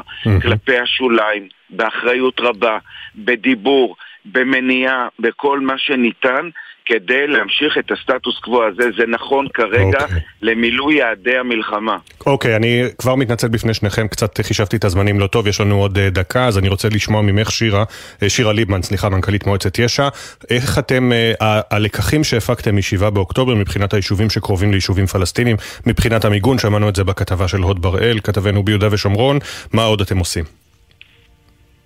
קודם כל אנחנו גאים להיות במדינת ישראל ואנחנו לא מתביישים בכך ולא מתנצלים על כך. אני חושבת שאני אה, כל כך הסכמתי כמעט עם כל מילה של האלוף אה, איתן אה, דנקוט, רק בהסתייגות אחת, ואני אקח מהמאזינים עוד באמת 30 שניות. אנחנו צריכים להיות גאים שאנחנו כאן בישראל ו- ולהיות בטוחים בהגנה שלנו על הבתים שלנו באופן טבעי. אני חושבת שזה צריך להיות הדגש בימים האלה, ולא לייצר שום כותרת משום דבר. דבר אחר ש, שיכול להיות שקיים בכל חברה, בכל תא, בכל תא חברתי. ואני חושבת שזה הדגש של כולנו בישראל, אה, אה, ובדגש אוקיי. גם ביהודה ושומרון. כאמור, אני לא חישבתי את הזמנים טוב, אני מאוד מודה לשניכם. אה, שירה ליבמן, מנכ"לית מועצת יש"ע, אלוף במילואים איתן דנגוט, מיד השעה השנייה של בוקר טוב ישראל, עם כל העדכונים מארבע זירות הלחימה הלילה, האימה בדגסטן, וגם שגריר בריטניה בישראל בריאיון מיוחד. כבר חוזרים. אתם מאזינים לגלי צה"ל. אנחנו במלחמה. גם אם נשארנו בבית וגם אם לא, חשוב שנכיר את הנחיות פיקוד העורף. מהו זמן ההתגוננות שלנו? היכן נמצא המרחב המוגן שלנו? ואיך מגיעים אליו? ככה נשמור על עורף חזק. התעדכנו בפורטל החירום הלאומי.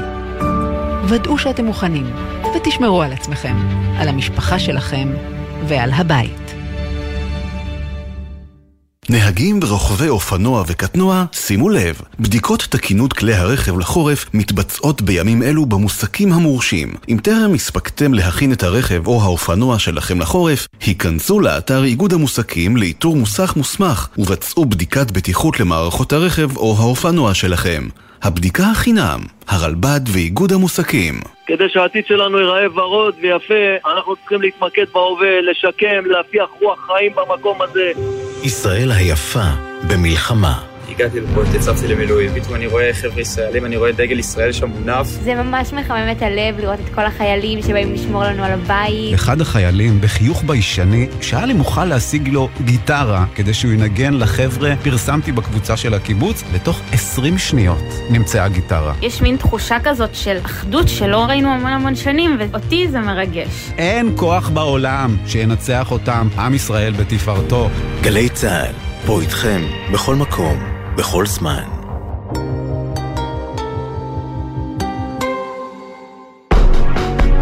עכשיו בגלי צה"ל, אפי טריגר עם בוקר טוב ישראל.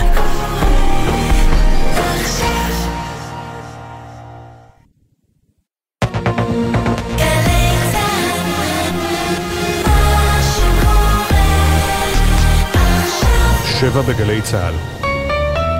מלחמה בארבע זירות. המלחמה הזאת תהיה ארוכה, שבועות וחודשים. תקיפות אוויריות הלילה בג'נין, לבנון, סוריה ועזה. במקביל, הכניסה הקרקעית נמשכת. כתבנו הצבאי דורון קדוש יפרסם כי ארצות הברית ביקשה מישראל להמתין עם תחילת הכניסה בשישי האחרון ב-24 שעות, אך ישראל, בישראל סירבו. הסיבה, המעבר לשעון החורף. נהיה עם הדיווחים והפרשנויות וגם עם שגריר בריטניה בישראל. אימה בדגסטן. נבורד, המון מוסלמי פרץ לנמל התעופה בדגסטן כדי למצוא ישראלים ויהודים שהיו במחאצ'קלה נהיה עם הקולות מהלילה, ונשוחח עם ראש המל"ל לשעבר יעקב נגל על המשמעויות של אירוע שכזה. חשופים בנגב. מיגוניות אין פה, היו פה נפילות. כתבנו בדרום רמי שני שמע את תושבי הפזורה שנותרו בלי מיגון וספגו אבדות רבות מתחילת המלחמה. נלחמים עם דיפ פייק. גם אני יודעת היום, חמאס זה דאעש. העיתונאית המצרית שרה ירושלים של זהב, בלה חדיד תומכת בישראל, כתבתנו לענייני טכנולוגיה כרמל אייל שוחחה עם היוצרים שבעזרת בינה מלאכותית הופכים את גדולי מתנגדינו לתומכים נלהבים. בוקר טוב ישראל. בוקר טוב ישראל עם אפי טריגר. שלום לכם. הבוקר הותר לפרסום שמו של לוחם צה"ל במילואים שנהרג אמש בהתהפכות טנק בצפון הארץ. רב סמל במילואים ינון פליישמן, בן 31 מירושלים, לוחם בגדוד 71, עוצבת הברק. שני לוחמים נוספים נפצעו קשה בתקרית. הלילה, כלי טיס בלתי מאויש של חיל האוויר תקף מספר חמושים במחנה הפליטים ג'נין. שני מחבלים חוסלו עד כה ועוד כמה נפצעו. מוקדם יותר, מטוסי קרב של צה"ל תקפו בדרום סוריה, באזור דרעה, את המשגרים שמהם בוצע ירי הרקטות לעבר רמת הגולן אמש. הרקטות נפלו בשטח פתוח, לא היו נפגעים בגוף ולא נגרם נזק.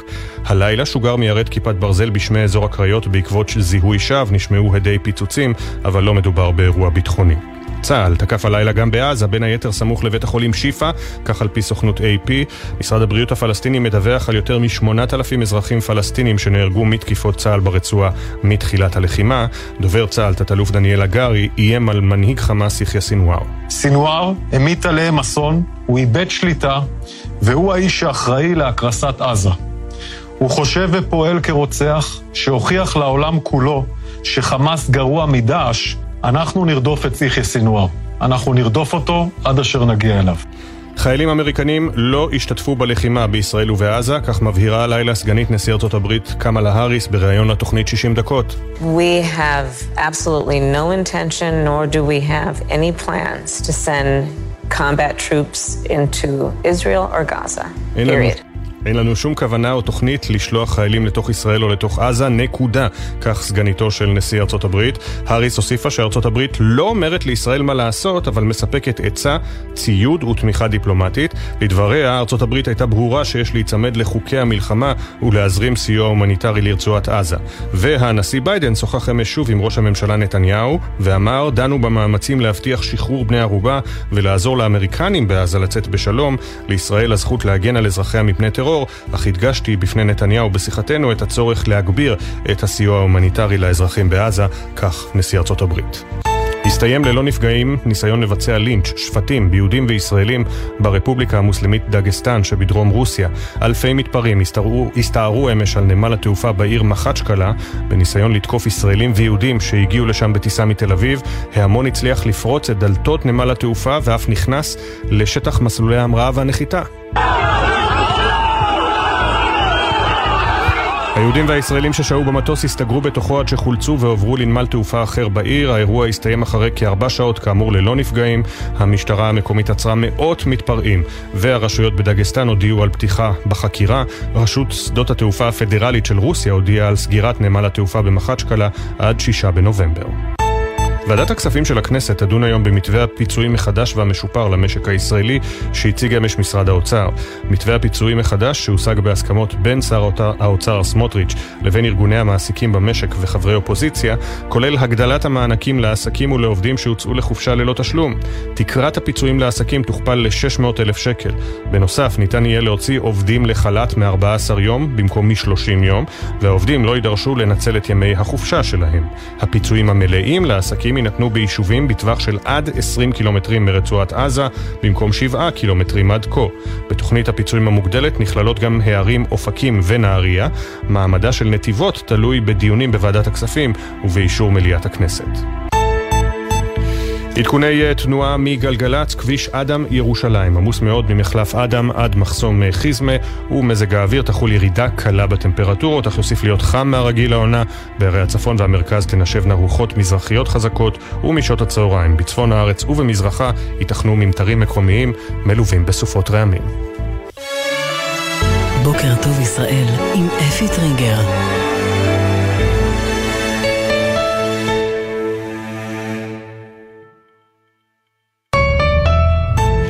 שבע וכמעט שש דקות, בוקר טוב ישראל, היום ה-24 למלחמה, המבצע מכונה בז'רגון הצה"לי חרבות ברזל.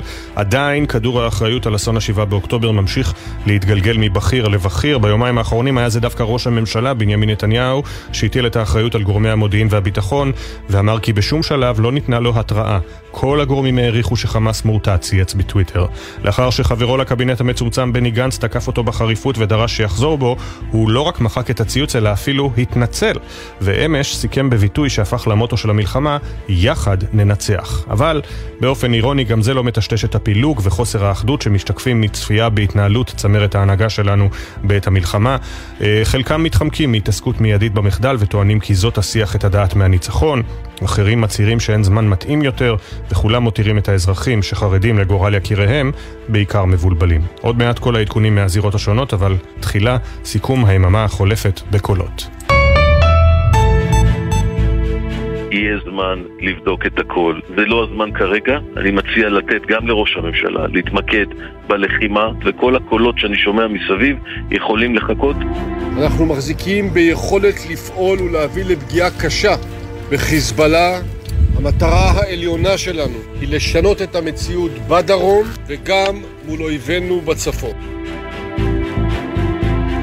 אני לא עוסק עכשיו בנושא הרפורמה, ואני חושב שלא נכון לעסוק בכלל בשום דבר שאיננו נוגע ישירות לדברים שדרושים כדי להצליח אה, במלחמה. המלחמה הזאת תהיה ארוכה, שבועות וחודשים. אנחנו חייבים לנהל פה שגרת חירום, שגרת מלחמה ארוכה. אנחנו נרדוף את יחיא סינואר. אנחנו נרדוף אותו עד אשר נגיע אליו.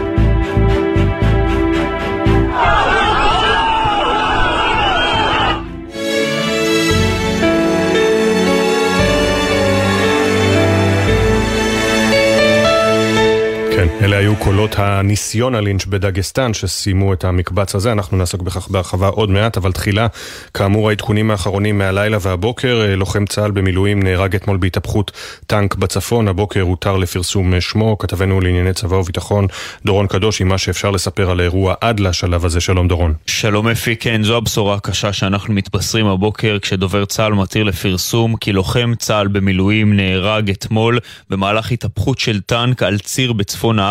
זה קרה סמוך לראש הנקרה בגבול לבנון. הלוחם, שמו רב סמל במילואים, ינון פליישמן, זיכרונו לברכה, בן 31 מירושלים, לוחם בגדוד השריון 71. כאמור, הוא אה, נהרג כתוצאה מהתהפכות הטנק. שני לוחמים נוספים נפצעו באורח קשה, והמשטרה הצבאית פתחה בנסיב... בחקירה של נסיבות האירוע כדי לנסות ולהבין מה קרה שם.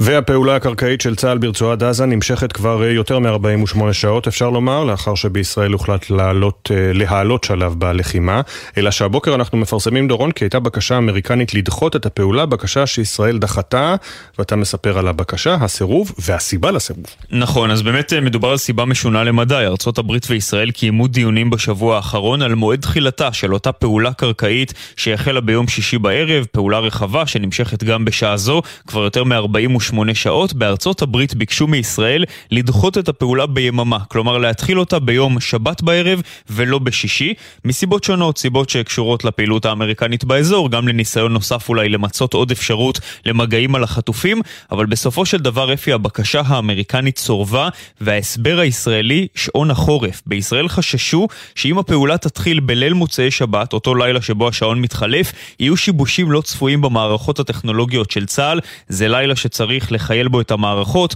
בהתאם לשעון החדש, וזו אפי הסיבה הטכנית שבגללה וושינגטון קיבלה תשובה שלילית מישראל, והפעולה התחילה במועד המתוכנן, יום שישי בלילה. אגב, הסיפור הזה גם מלמד על המעורבות האמריקנית בתוכניות המבצעיות הישראליות. וושינגטון מעודכנת ממש במועדים המדויקים של הפעולות, בתכנונים של ישראל קדימה, ויכולה גם לתת עצה, כפי שאמרה הלילה סגנית הנשיא קמלה האריס. נגיד אפי בנוגע לפעולה הקרקעית בעזה, היא כאמור עדיין נמשכת. הכוחות הקרקעיים בליווי של כוחות האוויר משמידים תשתיות טרור של חמאס, הורגים מחבלים, מנהלים חילופי אש ומתקדמים קדימה.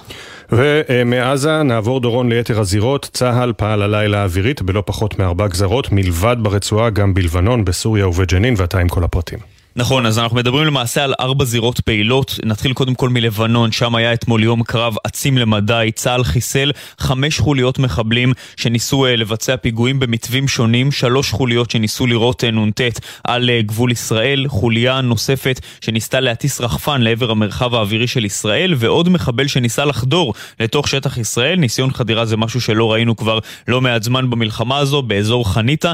כל החוליות חוסלו. בנוסף, גם השלוחה הלבנונית הלבנונית של חמאס וגם חיזבאללה ירו אתמול 20 רקטות, מספר שעד כמה שאני זוכר חסר תקדים מתחילת המלחמה הזו, לעבר יישובים רבים, גם בגליל העליון, גם בגליל המערבי, נהריה, אה, ראש פינה, חצור הגלילית, קריית שמונה, כולל בית בקריית שמונה שספג פגיעה ישירה, במזל לא היו שם נפגעים.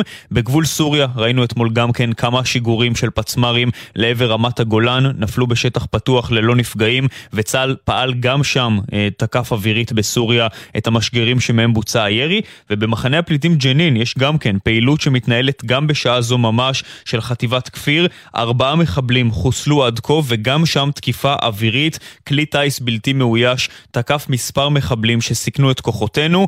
נחשפו מטענים שהיו אה, מוטמנים בצירים, הושמדו אמצעי לחימה, תשתיות אה, אה, טרור, אה, מקומות שבהם הוסתרה תחמושת ואמצעי לחימה. אז אנחנו רואים אפי, רק בלילה הזה פעולות אוויריות של צה"ל בארבע זירות, ארבעה מוקדים, עזה, לבנון, סוריה, ג'נין. בנוסף, אגב, בג'נין גם צה"ל החריב את הקשתות שמקדמות את פניהם של הבאים למחנה הפליטים, קשתות שהן לחלוטין סמל של מחנה הפליטים הזה. זה קרה הבוקר בפעילות. נכון מאוד, דחפור של צה"ל הגיע למעשה והרס לחלוטין את אותן קשתות שמהוות סמל של ממש של מחנה הפליטים הזה. יש כאן גם מלחמת תודעה שגם היא נמצאת בעיצומה. ארבע זירות, כולן פעילות, וצה"ל מתוח עד לקצה. תודה, דורון. תודה. בזמן שהמבצע הקרקעי כבר החל, בפועל, בישראל אומרים, ממשיכים לשמור על ערוצי משא ומתן פתוחים בניסיון לשחרר את החטופים והנעדרים בעזה. גורם מדיני מתייחס להעברת הסיוע ההומניטרי לעזה, כולל הזרמת מים לדרום הרצועה, ואומר לך, כתבנו המדיני יניר קוזין, זה עוזר גם לנו, גם לנו זה חשוב. בוקר טוב, יניר.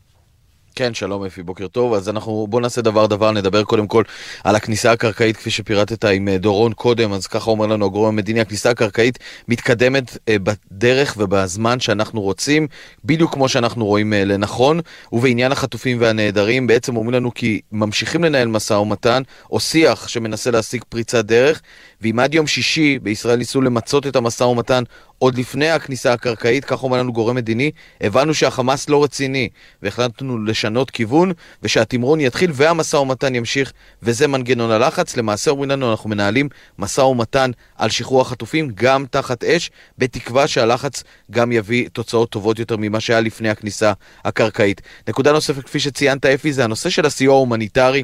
אם נדמה לנו שהסיוע ההומניטרי הוא אך ורק עניין של לחץ אמריקני, סיוע הומניטרי כמובן לדרום הרצועה, אז אומר לנו הגורם המדיני, הסיוע ההומניטרי לרצועה הוא לא רק כתוצאה מהלחץ הזה, זה חשוב גם לנו. העובדה שישראל מזרימה מים לדרום הרצועה דרך צינור נוסף, וגם מאפשרת הכנסת סיוע הומניטרי בינלאומי דרך מצרים, מוכיחה קודם כל שאנחנו לא כמוהם. אנחנו קודם כל בני אדם, בנוסף לכך זה משרת את המטרות, את מטרות המלחמה שלנו, שהם התקפת הצפון, העיר עזה, ולהחזיר את האזרחים או להעביר אותם לדרום, ולכן ישראל תמשיך בעניין הזה. כאמור, צינור מים נוסף עובר, מעביר מים מישראל ל, אה, לרצועה. אומרים לנו שברגע שהעניין הזה ייפתר מבחינה בינלאומית, ישראל תפסיק גם את זה, אבל בשלב הזה מסבירים, זה גם משרת את מטרות המלחמה שלנו. תודה, יניר.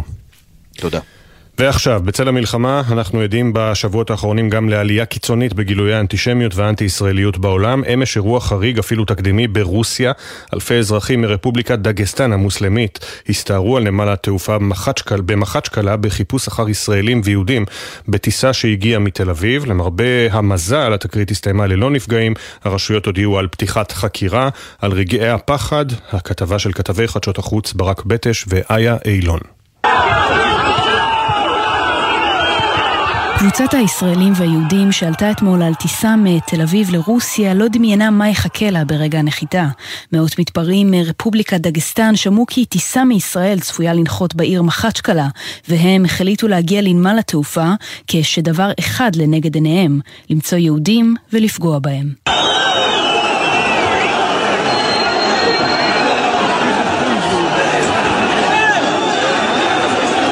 כך נשמעו המתפרעים בתוך נמל התעופה. ההמון הצליח לפרוץ למסלולי ההמראות והנחיתות, והגיע עד לפתח המטוס. נוסעי המטוס הבינו שעליהם לחזור חזרה למקומותיהם, והמטוס ננעל לכניסה ויציאה. נבורד, בוסטר, שנבורד. נבורד, בוסטר, שנבורד. אבל האירוע הזה הוא לא הראשון מסוגו בשבוע האחרון. ביום שבת החלה שמועה בדגסטן, שם רוב האזרחים הם מוסלמים, על כך שישנם יהודים ברפובליקה. המון מוסלמי ותומכיו החליטו לצאת לבתי המלון בבירה מחצ'קלה בחיפוש אחר יהודים. הם הפכו רכבי משטרה, פרצו לבתי מלון, כשהמשטרה המקומית ניסתה למנוע את ההתפרעויות. Oh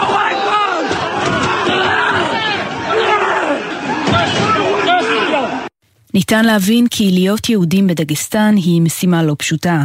הדוקטור ריטה אהרונוב שנולדה שם, משחזרת את ההתנכלויות ליהודים מתקופת ילדותה.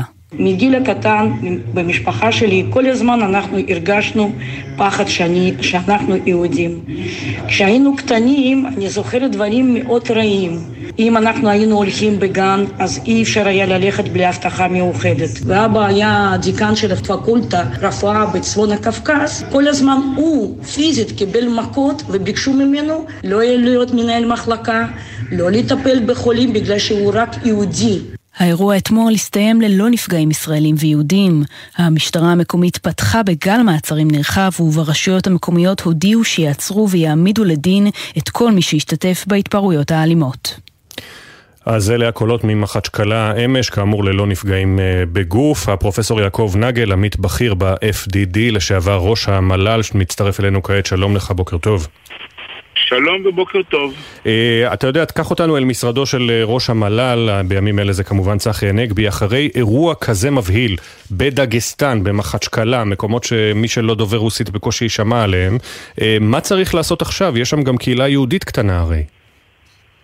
שוב, uh, אחד מתפקידיו של uh, עם ישראל הוא גם להגן על יהודים בעולם, יש כל מיני דרכים לעשות את זה. עדיין... אין ספק שככל שהמבצע, לא, לא מבצע, המלחמה הזאת אה, תימשך, יש מקומות בעולם שיהיה פחות נעים אה, להיות בהם, מקומות שבהם האנטישמיות מרימה ראש. אה, אז עכשיו זה קרה בדגסטן, זה יכול לקרות גם במקומות אחרים. בכל מקום יש את השלטונות המקומיים ואת הביטחון המקומי שאחראי על הביטחון, ויש מקומות שבהם ישראל יכולה לעזור כש... בעיקר במקומות שמועדים לפורענות, ויש מקומות שיפתיעו פה ושם. אני לא חושב שיש בלשכתו של ראש המל"ל כדי לטפל בדגסטן. טוב, וכמובן בחלק מהמטרות שלנו כמדינת היהודים ושל מערכת הביטחון היא לסייע בהגנה על יהודים בעולם. אפשר בכלל לפרוס את השמיכה שלנו, של גופי המודיעין שפועלים בחוץ, על כל הקהילות היהודיות בעולם? זה אפשרי? עד גבול מסוים. יש בעיקר ההגנה היא על, נקרא לזה, מוסדות, מוסדות יהודיים, על שגרירויות, על בתי ספר, על דברים כאלה אתה יכול. להגן על, ב, על שדה תעופה בכל מדינה, לא, ממש לא. זה תפקידו של הכוח הביטחוני שנמצא באותה מדינה. ובימים כאלה של יחסים מתוחים עם נשיא רוסיה פוטין והעמדה שלו שהוא מארח בכירי חמאס במוסקבה ומדבר על פשעי מלחמה כלפי הפלסטינים, אפשר לנהל איתו דיאלוג מאחורי הקלעים? בהיכרותי את מר פוטין, הוא עושה כל מה שטוב לאינטרסים של רוסיה.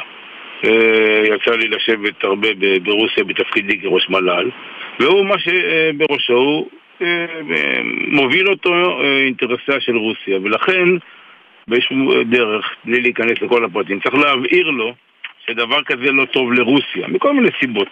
עכשיו, אנחנו רואים שינוי ברוסיה, הוא התחיל לא במלחמה בעזה, הוא מתחיל כבר לפני, הוא מתחיל בערך במלחמה באוקראינה. הוא מתחיל בכך שהוא הסב או העביר את תמיכתו לאיראנים, הוא מקבל מהם תמיכה. הציר, נוצרים בעולם עכשיו שני צירים מרכזיים, לאט לאט הם הולכים ומתעצבים, שזה הציר הרוסי, סיני, איראני, הטורקים נעים מאחד לאחד, היום הם בציר הרע, מחר יכול להיות בציר הטוב, גם ארדואן עושה רק מה שטוב לו.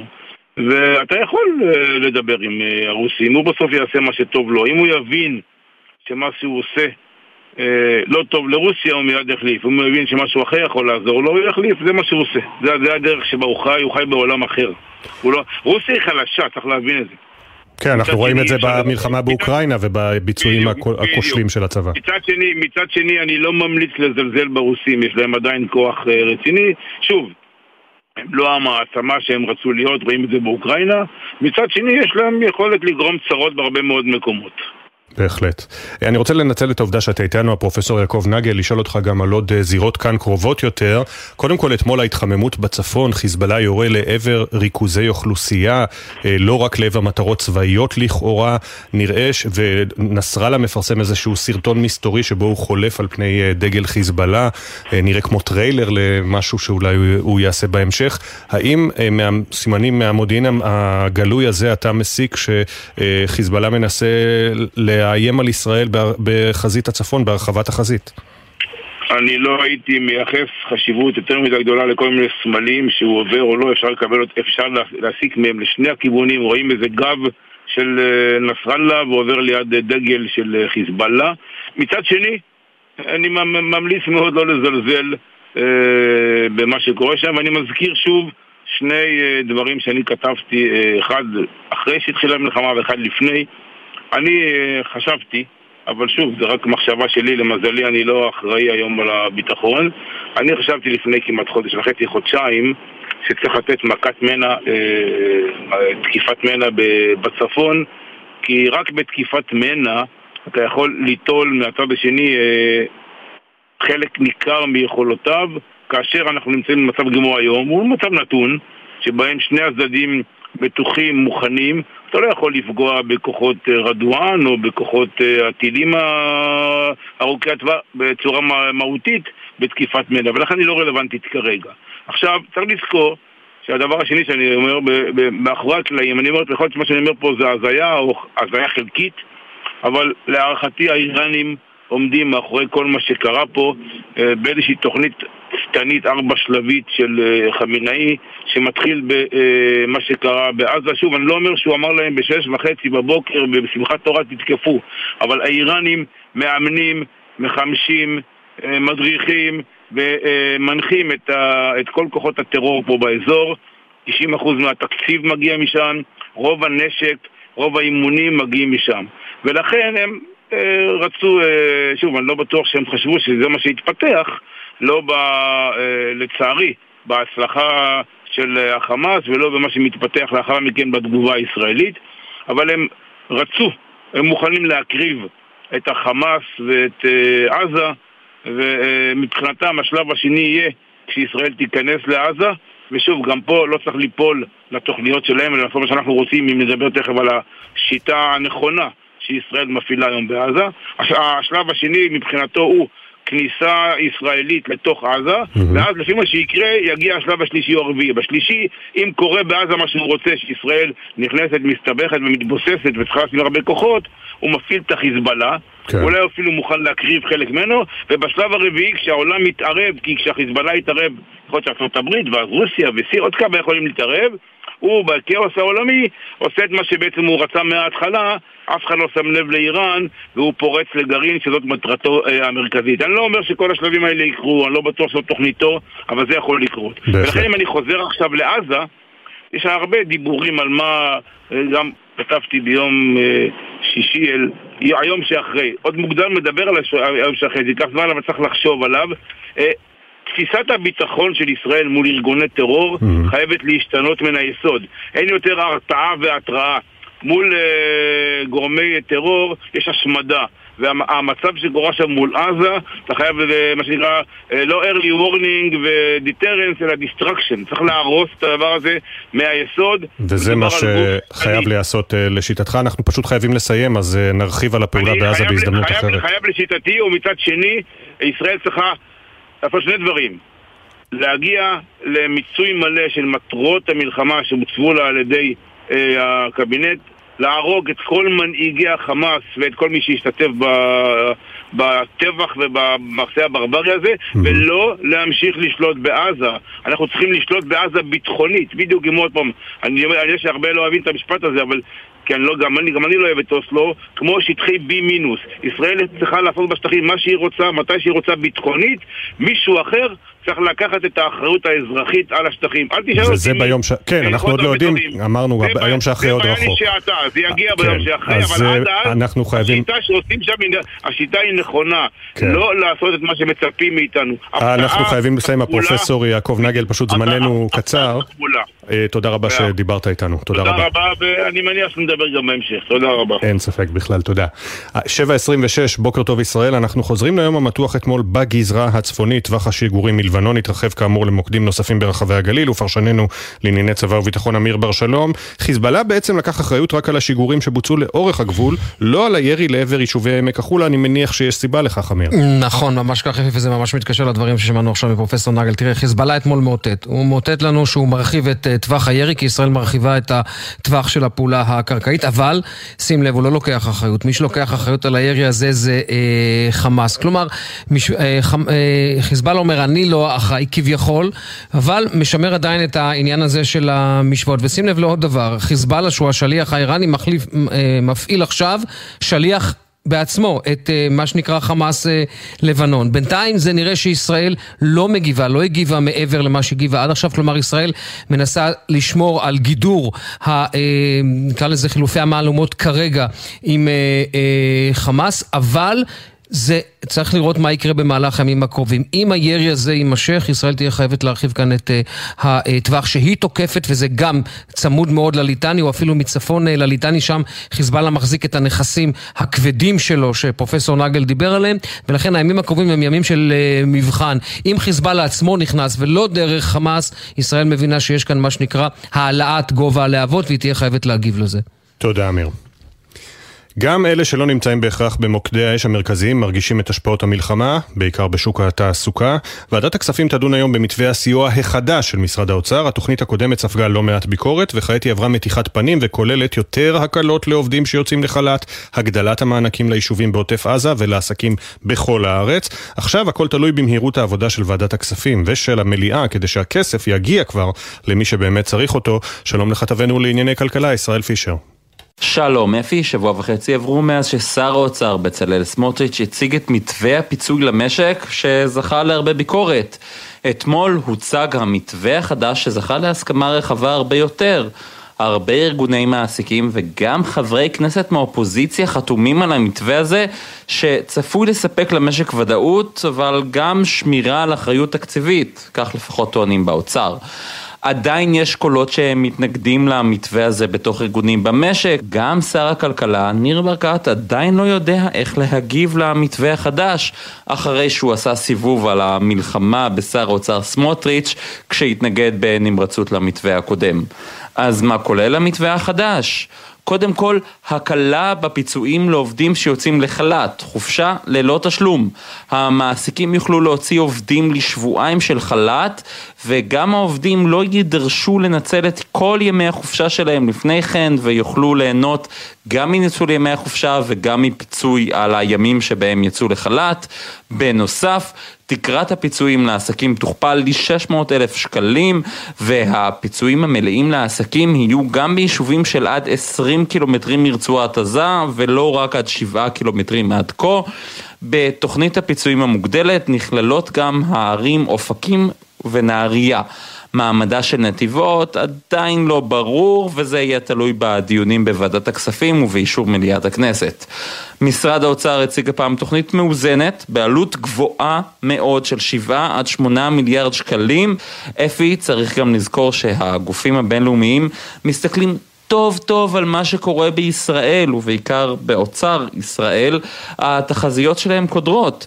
אישור התוכנית שמציגה איזון תקציבי הוא חיובי מאוד, אבל הממשלה חייבת לזכור ששינוי סדרי העדיפויות הוא דבר חשוב לא פחות.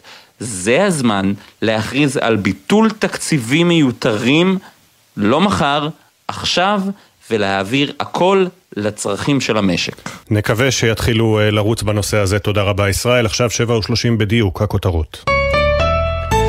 הותר לפרסום שמו של לוחם צה"ל במילואים שנהרג אמש בהתהפכות טנק בצפון הארץ, רב סמל במילואים ינון פליישמן, בן 31 מירושלים, לוחם בגדוד 71 וצבת הברק. שני לוחמים נוספים נפצעו קשה בתקרית, הודעות נמסרו למשפחותיהם. הלילה, כלי טיס בלתי מאויש של חיל האוויר תקף מספר חמושים במחנה הפליטים ג'נין, ארבעה מחבלים חוסלו עד כה והפעולה נמשכת.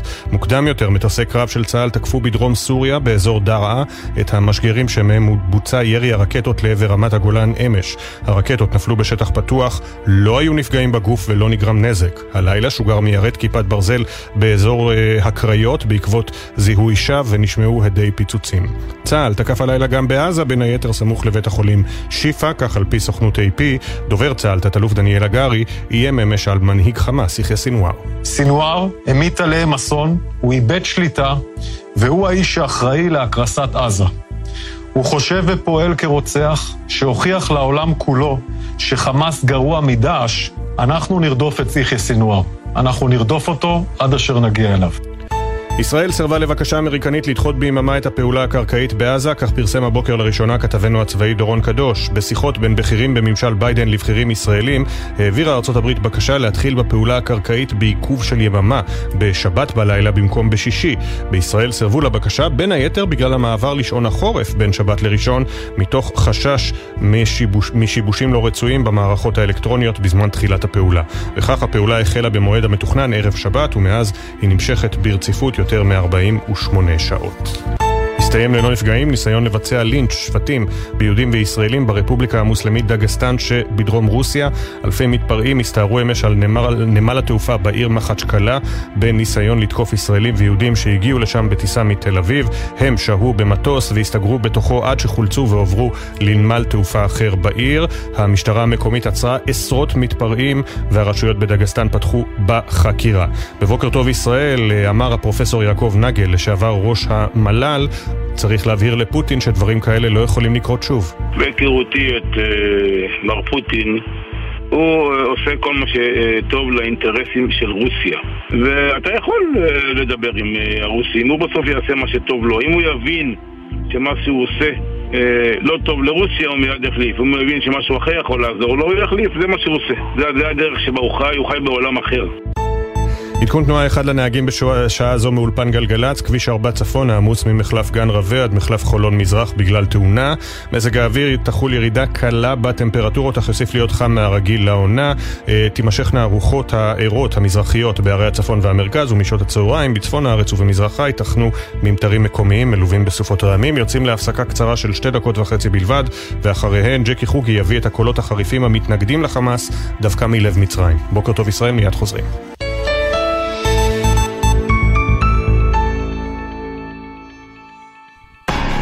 אתם מאזינים לגלי צה"ל. בימים קשים אלו, משרד הרווחה איתכם, באמצעות מערך ליווי ותמיכה של אלפי עובדות ועובדים סוציאליים. אתם לא לבד. משרד הרווחה והביטחון החברתי בשבילכם במחלקות לשירותים חברתיים ברחבי הארץ ובמוקד 118 24 שעות ביממה. יחד ננצח. גם במלחמה, במשרד התחבורה מחברים את ישראל. אנו ממשיכים להפעיל את שירותי התחבורה באוויר, בים וביבשה כדי לתמוך במערך הלחימה ולאפשר המשך רציפות תפקודית במשק הישראלי על פי הנחיות פיקוד העורף ומשרד הביטחון. אנו זמינים במוקד המידע ופועלים כדי להעניק את השירות המיטבי בשעת מלחמה. Ah. כמו בבית, גם בדרכים נשמעים מהנחיות פיקוד העורף. נעבור את הדרך הזאת יחד. מידע באתר משרד התחבורה והבטיחות בדרכים, ובטלפון כוכבית 4515. יחד ננצח. יש לכם משכנתה או הלוואה לשלם? בנק ישראל מסייע לכם. לקוחות כל הבנקים ברחבי הארץ, שימו לב, כדי להתמודד עם המצב, מוצעת לכם עכשיו שורת הקלות, ובהן אפשרות לדחיית תשלומים, פטור מעמלות, הקלה בריבית על משיכת יתר ועוד.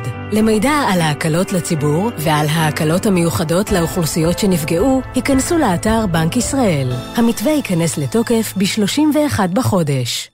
אנחנו במלחמה. גם אם נשארנו בבית וגם אם לא, חשוב שנכיר את הנחיות פיקוד העורף. מהו זמן ההתגוננות שלנו? היכן נמצא המרחב המוגן שלנו?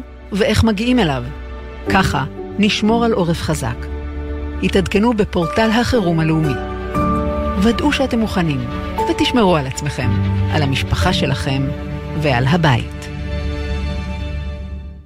בעקבות המצב הביטחוני במדינת ישראל, אנשי משרד החינוך מלווים את משפחות הנפגעים והמפונים, ונותנים מענה רגשי, חברתי וחינוכי לילדים ולבני הנוער. אנשי השירות הפסיכולוגי-ייעוצי של משרד החינוך נותנים מענה במגוון נושאים לצוותי החינוך, לתלמידים ולהורים. כוכבית 6552, קו הסיוע הרגשי פועל 24 שעות ביממה. כולנו משפחה אחת. יחד ננצח. אם נאלצתם לעזוב את ביתכם בימים קשים אלו, חשוב לנו להיות איתכם בקשר ולהגיע עם השירותים והסיוע הנדרשים עד עליכם. לכן, הקמנו את יחד, מערכת דיגיטלית מאובטחת. תוכלו לעדכן בה את מיקומכם ואף את הצרכים המיידיים שלכם בתחומי הבריאות, החינוך, הרווחה והקליטה, ובקרוב גם בתחומים נוספים. היכנסו ל-MyGov או ל-gov.il, מלאו שאלון קצר וספרו לנו היכן אתם ואיך נוכל לעזור. מתאחדים למענכם לסייע בכל מקום ובכל זמן. יחד ננצח. מגישים משרדי הממשלה. עכשיו בגלי צה"ל, אפי טריגר עם בוקר טוב ישראל.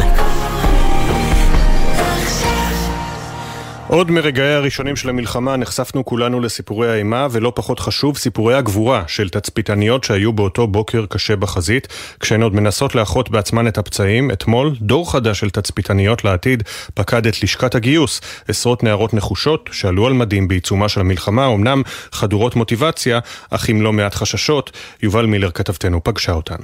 מתגייס מחזור חדש של תצפיתניות לצה"ל. ראינו את גבורתן במהלך מתקפת הפתע של השבעה באוקטובר. לתצפיתניות תפקיד משמעותי וחשוב מאוד בשמירה על הביטחון של אזרחי מדינת ישראל. הן פרוסות בהגנה לאורך כל גבולות המדינה.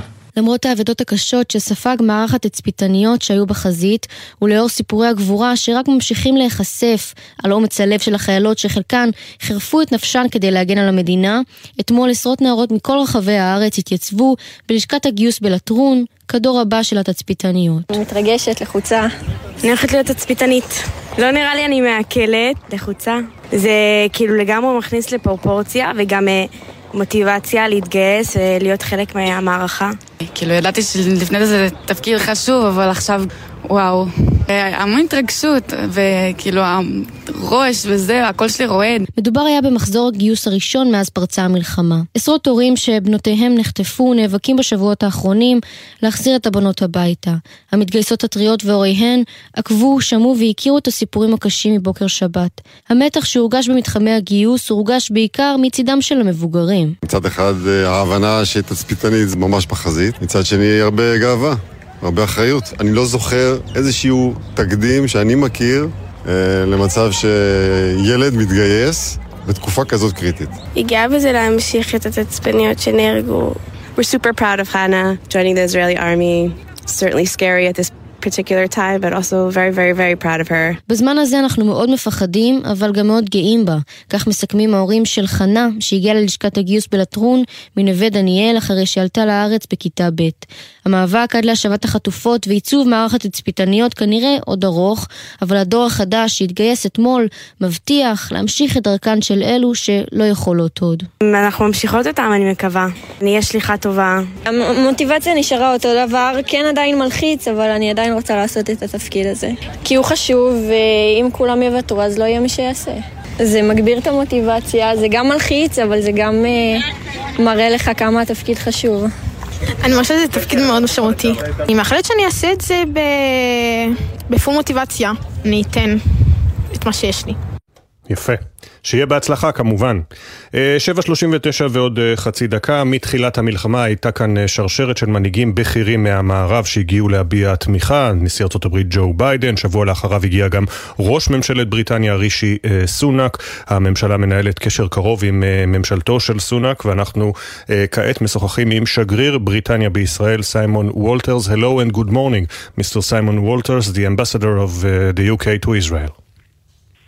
Hello, good morning, Effie. Good morning. Thank you for taking uh, the time to speak with us, uh, Mr. Ambassador. We understand that the ground operation of the IDF is advancing in the Gaza Strip. Can Israel rely on the UK government, the British government, and its support throughout the war? Uh, absolutely.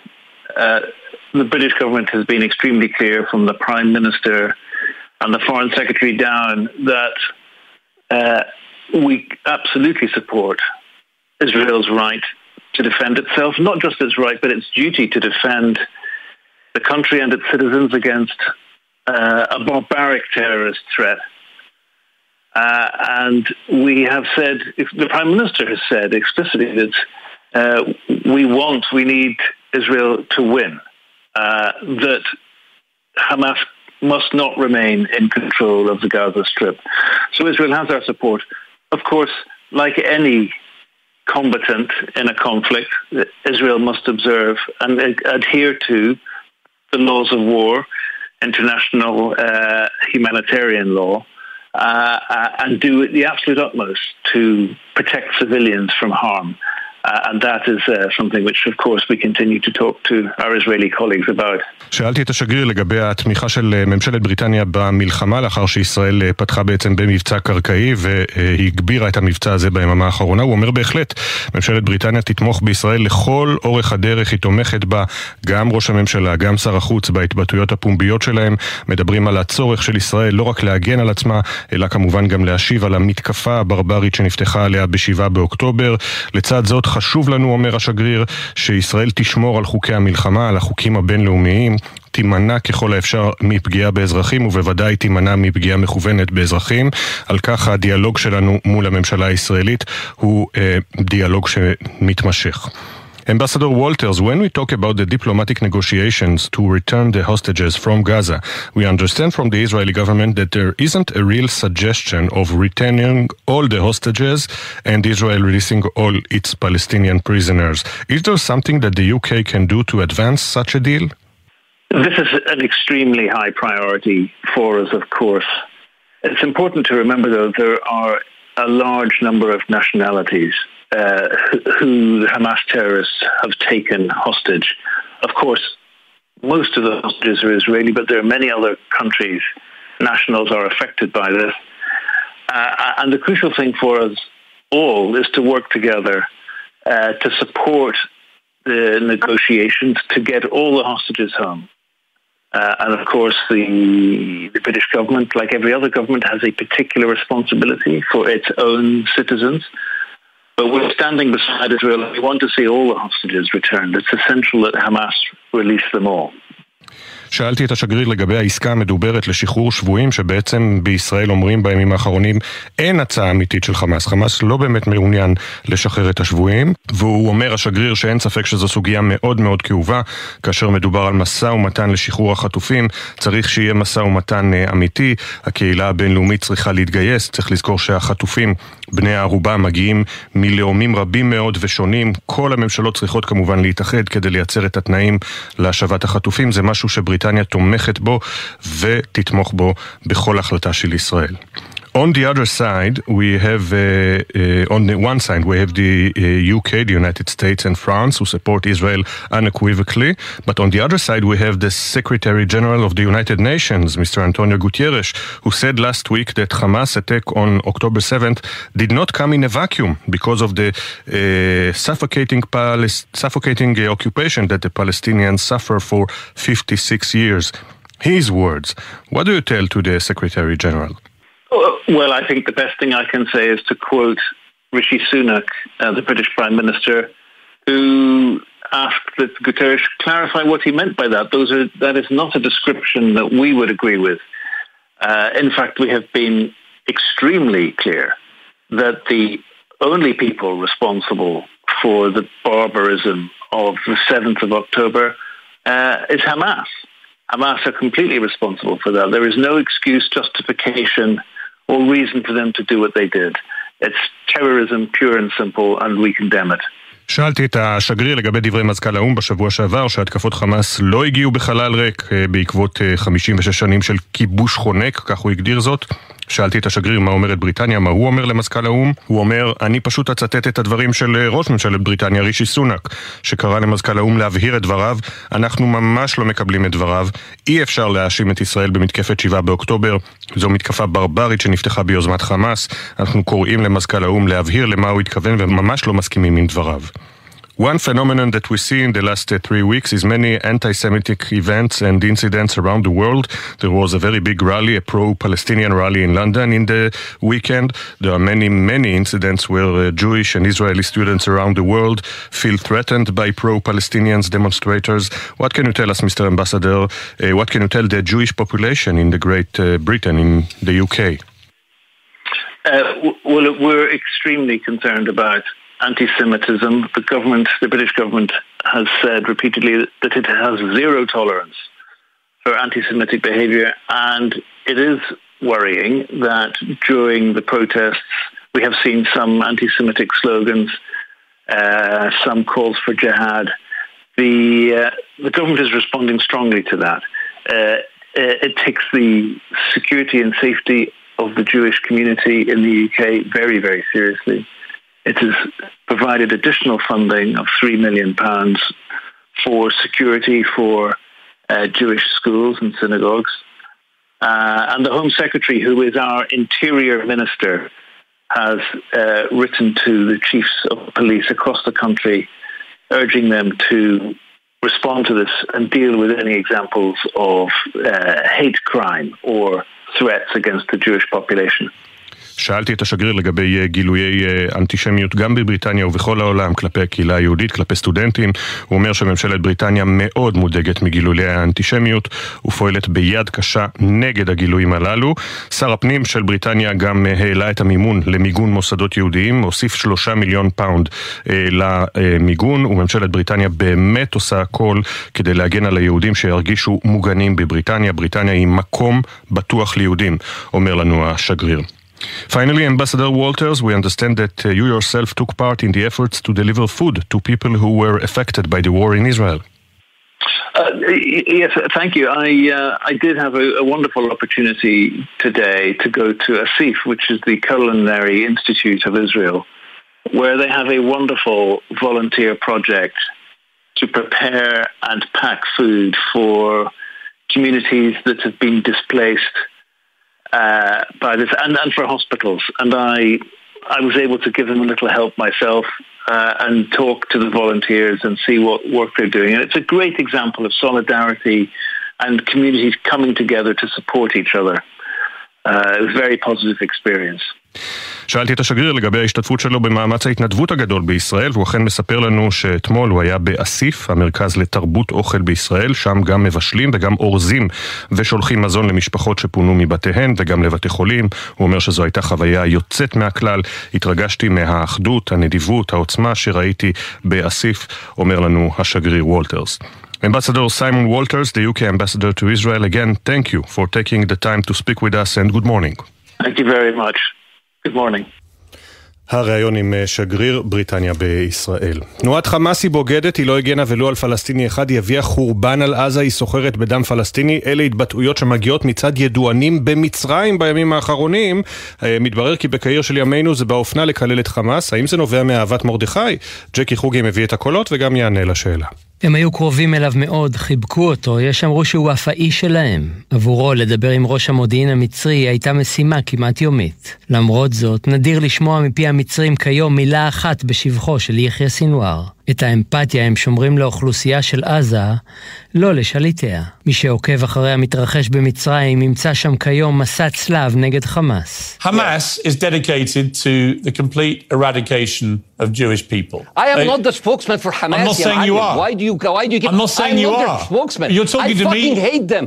Fuck Hamas. you are- you are- Hamas. No, Are no. you happy? צריך לשמוע פעמיים את האיש הזה כדי להאמין כי הנאצה הזו אכן יצאה מפיו.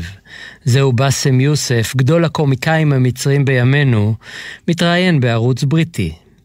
אינני הדובר שלהם, אני שונא אותם, הוא אמר, וצירף קללה עסיסית שהיינו רוצים מאוד לתרגם, אבל מתביישים מפאת הנימוס.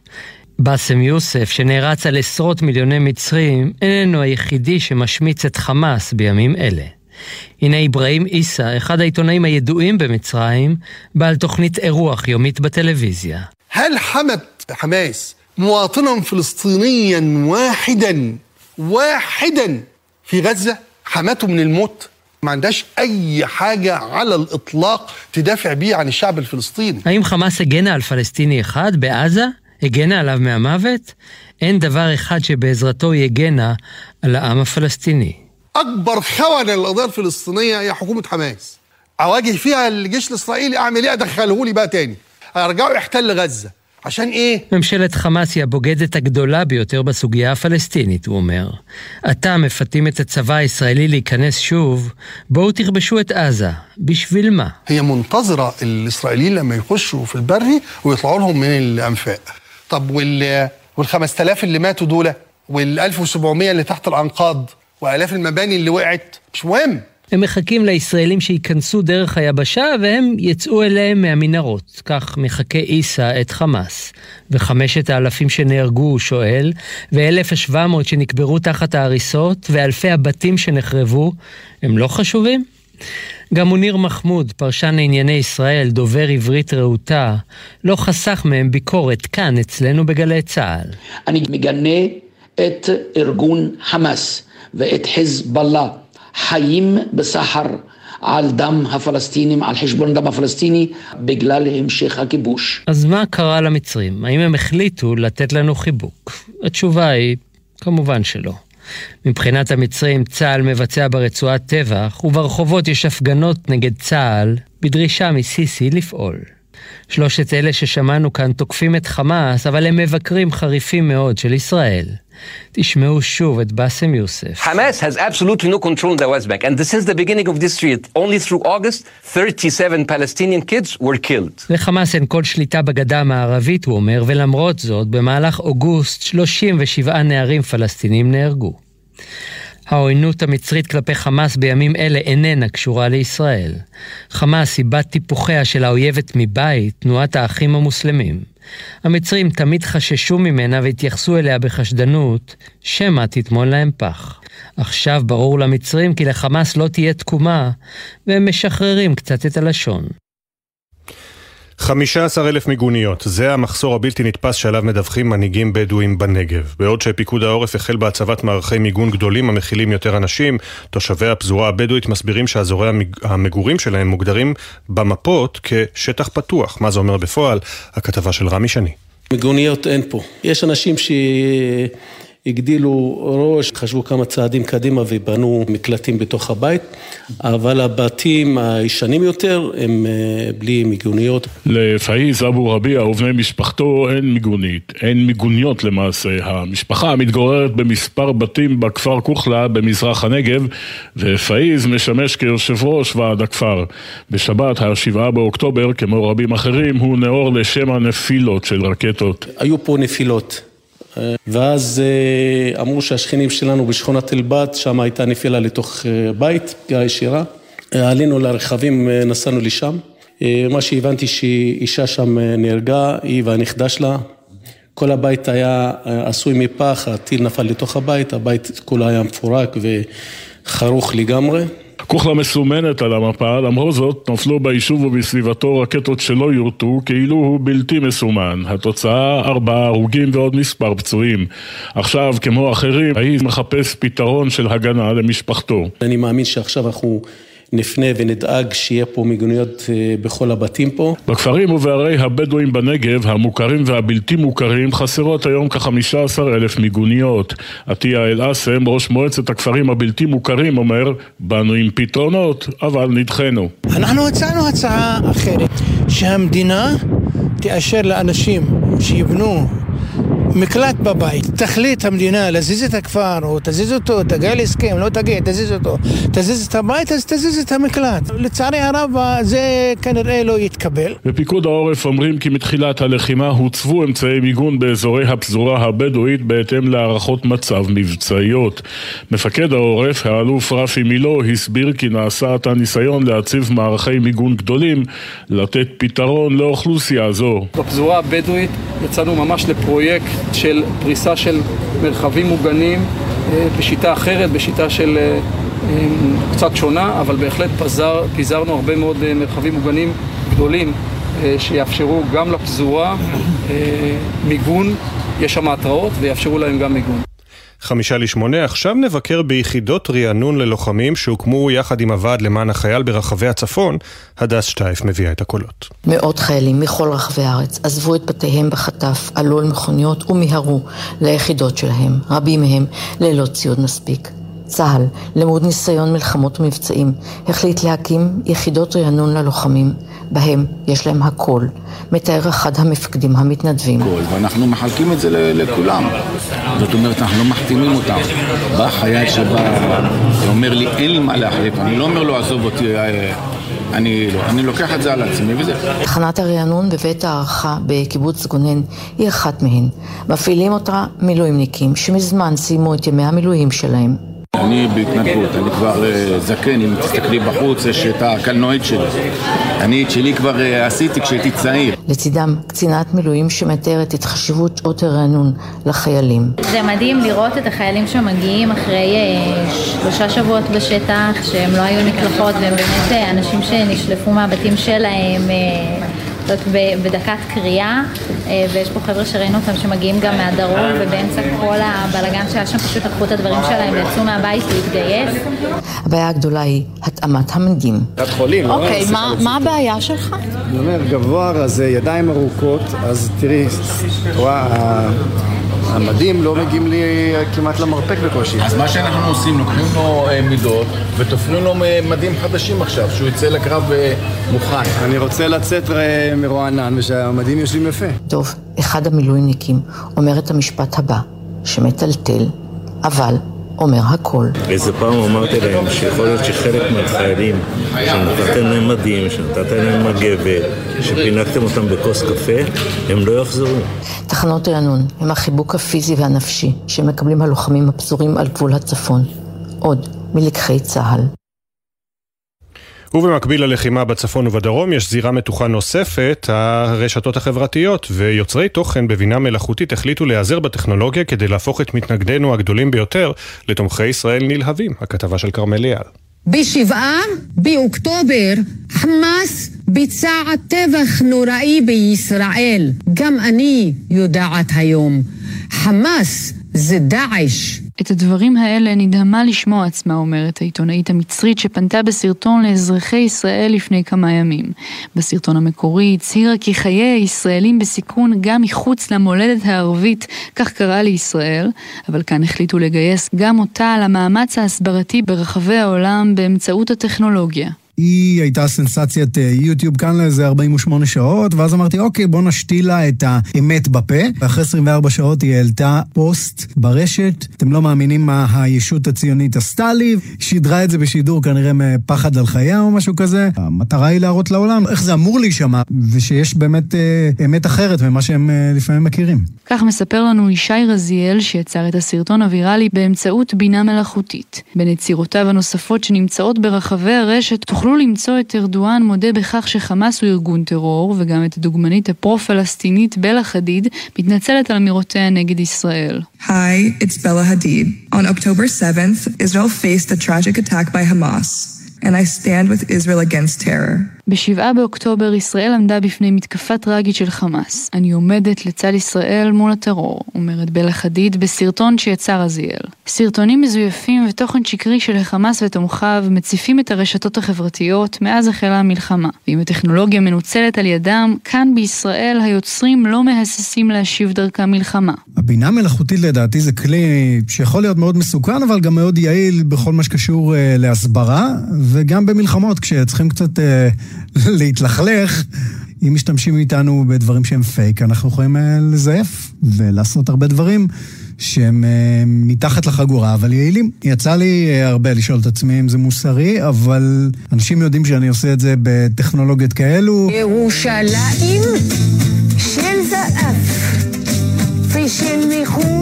בקטע הוויראלי הזה, אותה עיתונאית מצרית שרה את ירושלים של זהב. יוצר הסרטון, שחר ורשל, תוהה אם שליפת נשקי הטכנולוגיה והיצירה היא מוסרית, אך כשמדובר באויבינו, לדבריו המציאות היא שמכריעה. כמובן שיצא לי לשאול את עצמי אם זה נכון. לגבי כל העניין של האויבים שלנו, בטח אחרי מה שהיה, אין פה שאלה מוסרית. בעוד הלחימה בשטח עוד לפנינו, גם ברשתות החברתיות, ישנו מאבק שהולך וגובר. יואב מייסי, מאיה שוקן, גלי אסיה, עמליה זקס לוי, גלעד בלום, אילן גביש, חיה אנגל, אחרינו ספי עובדיה ויניר קוזין, ניפגש פה שוב מחר, עוד יבואו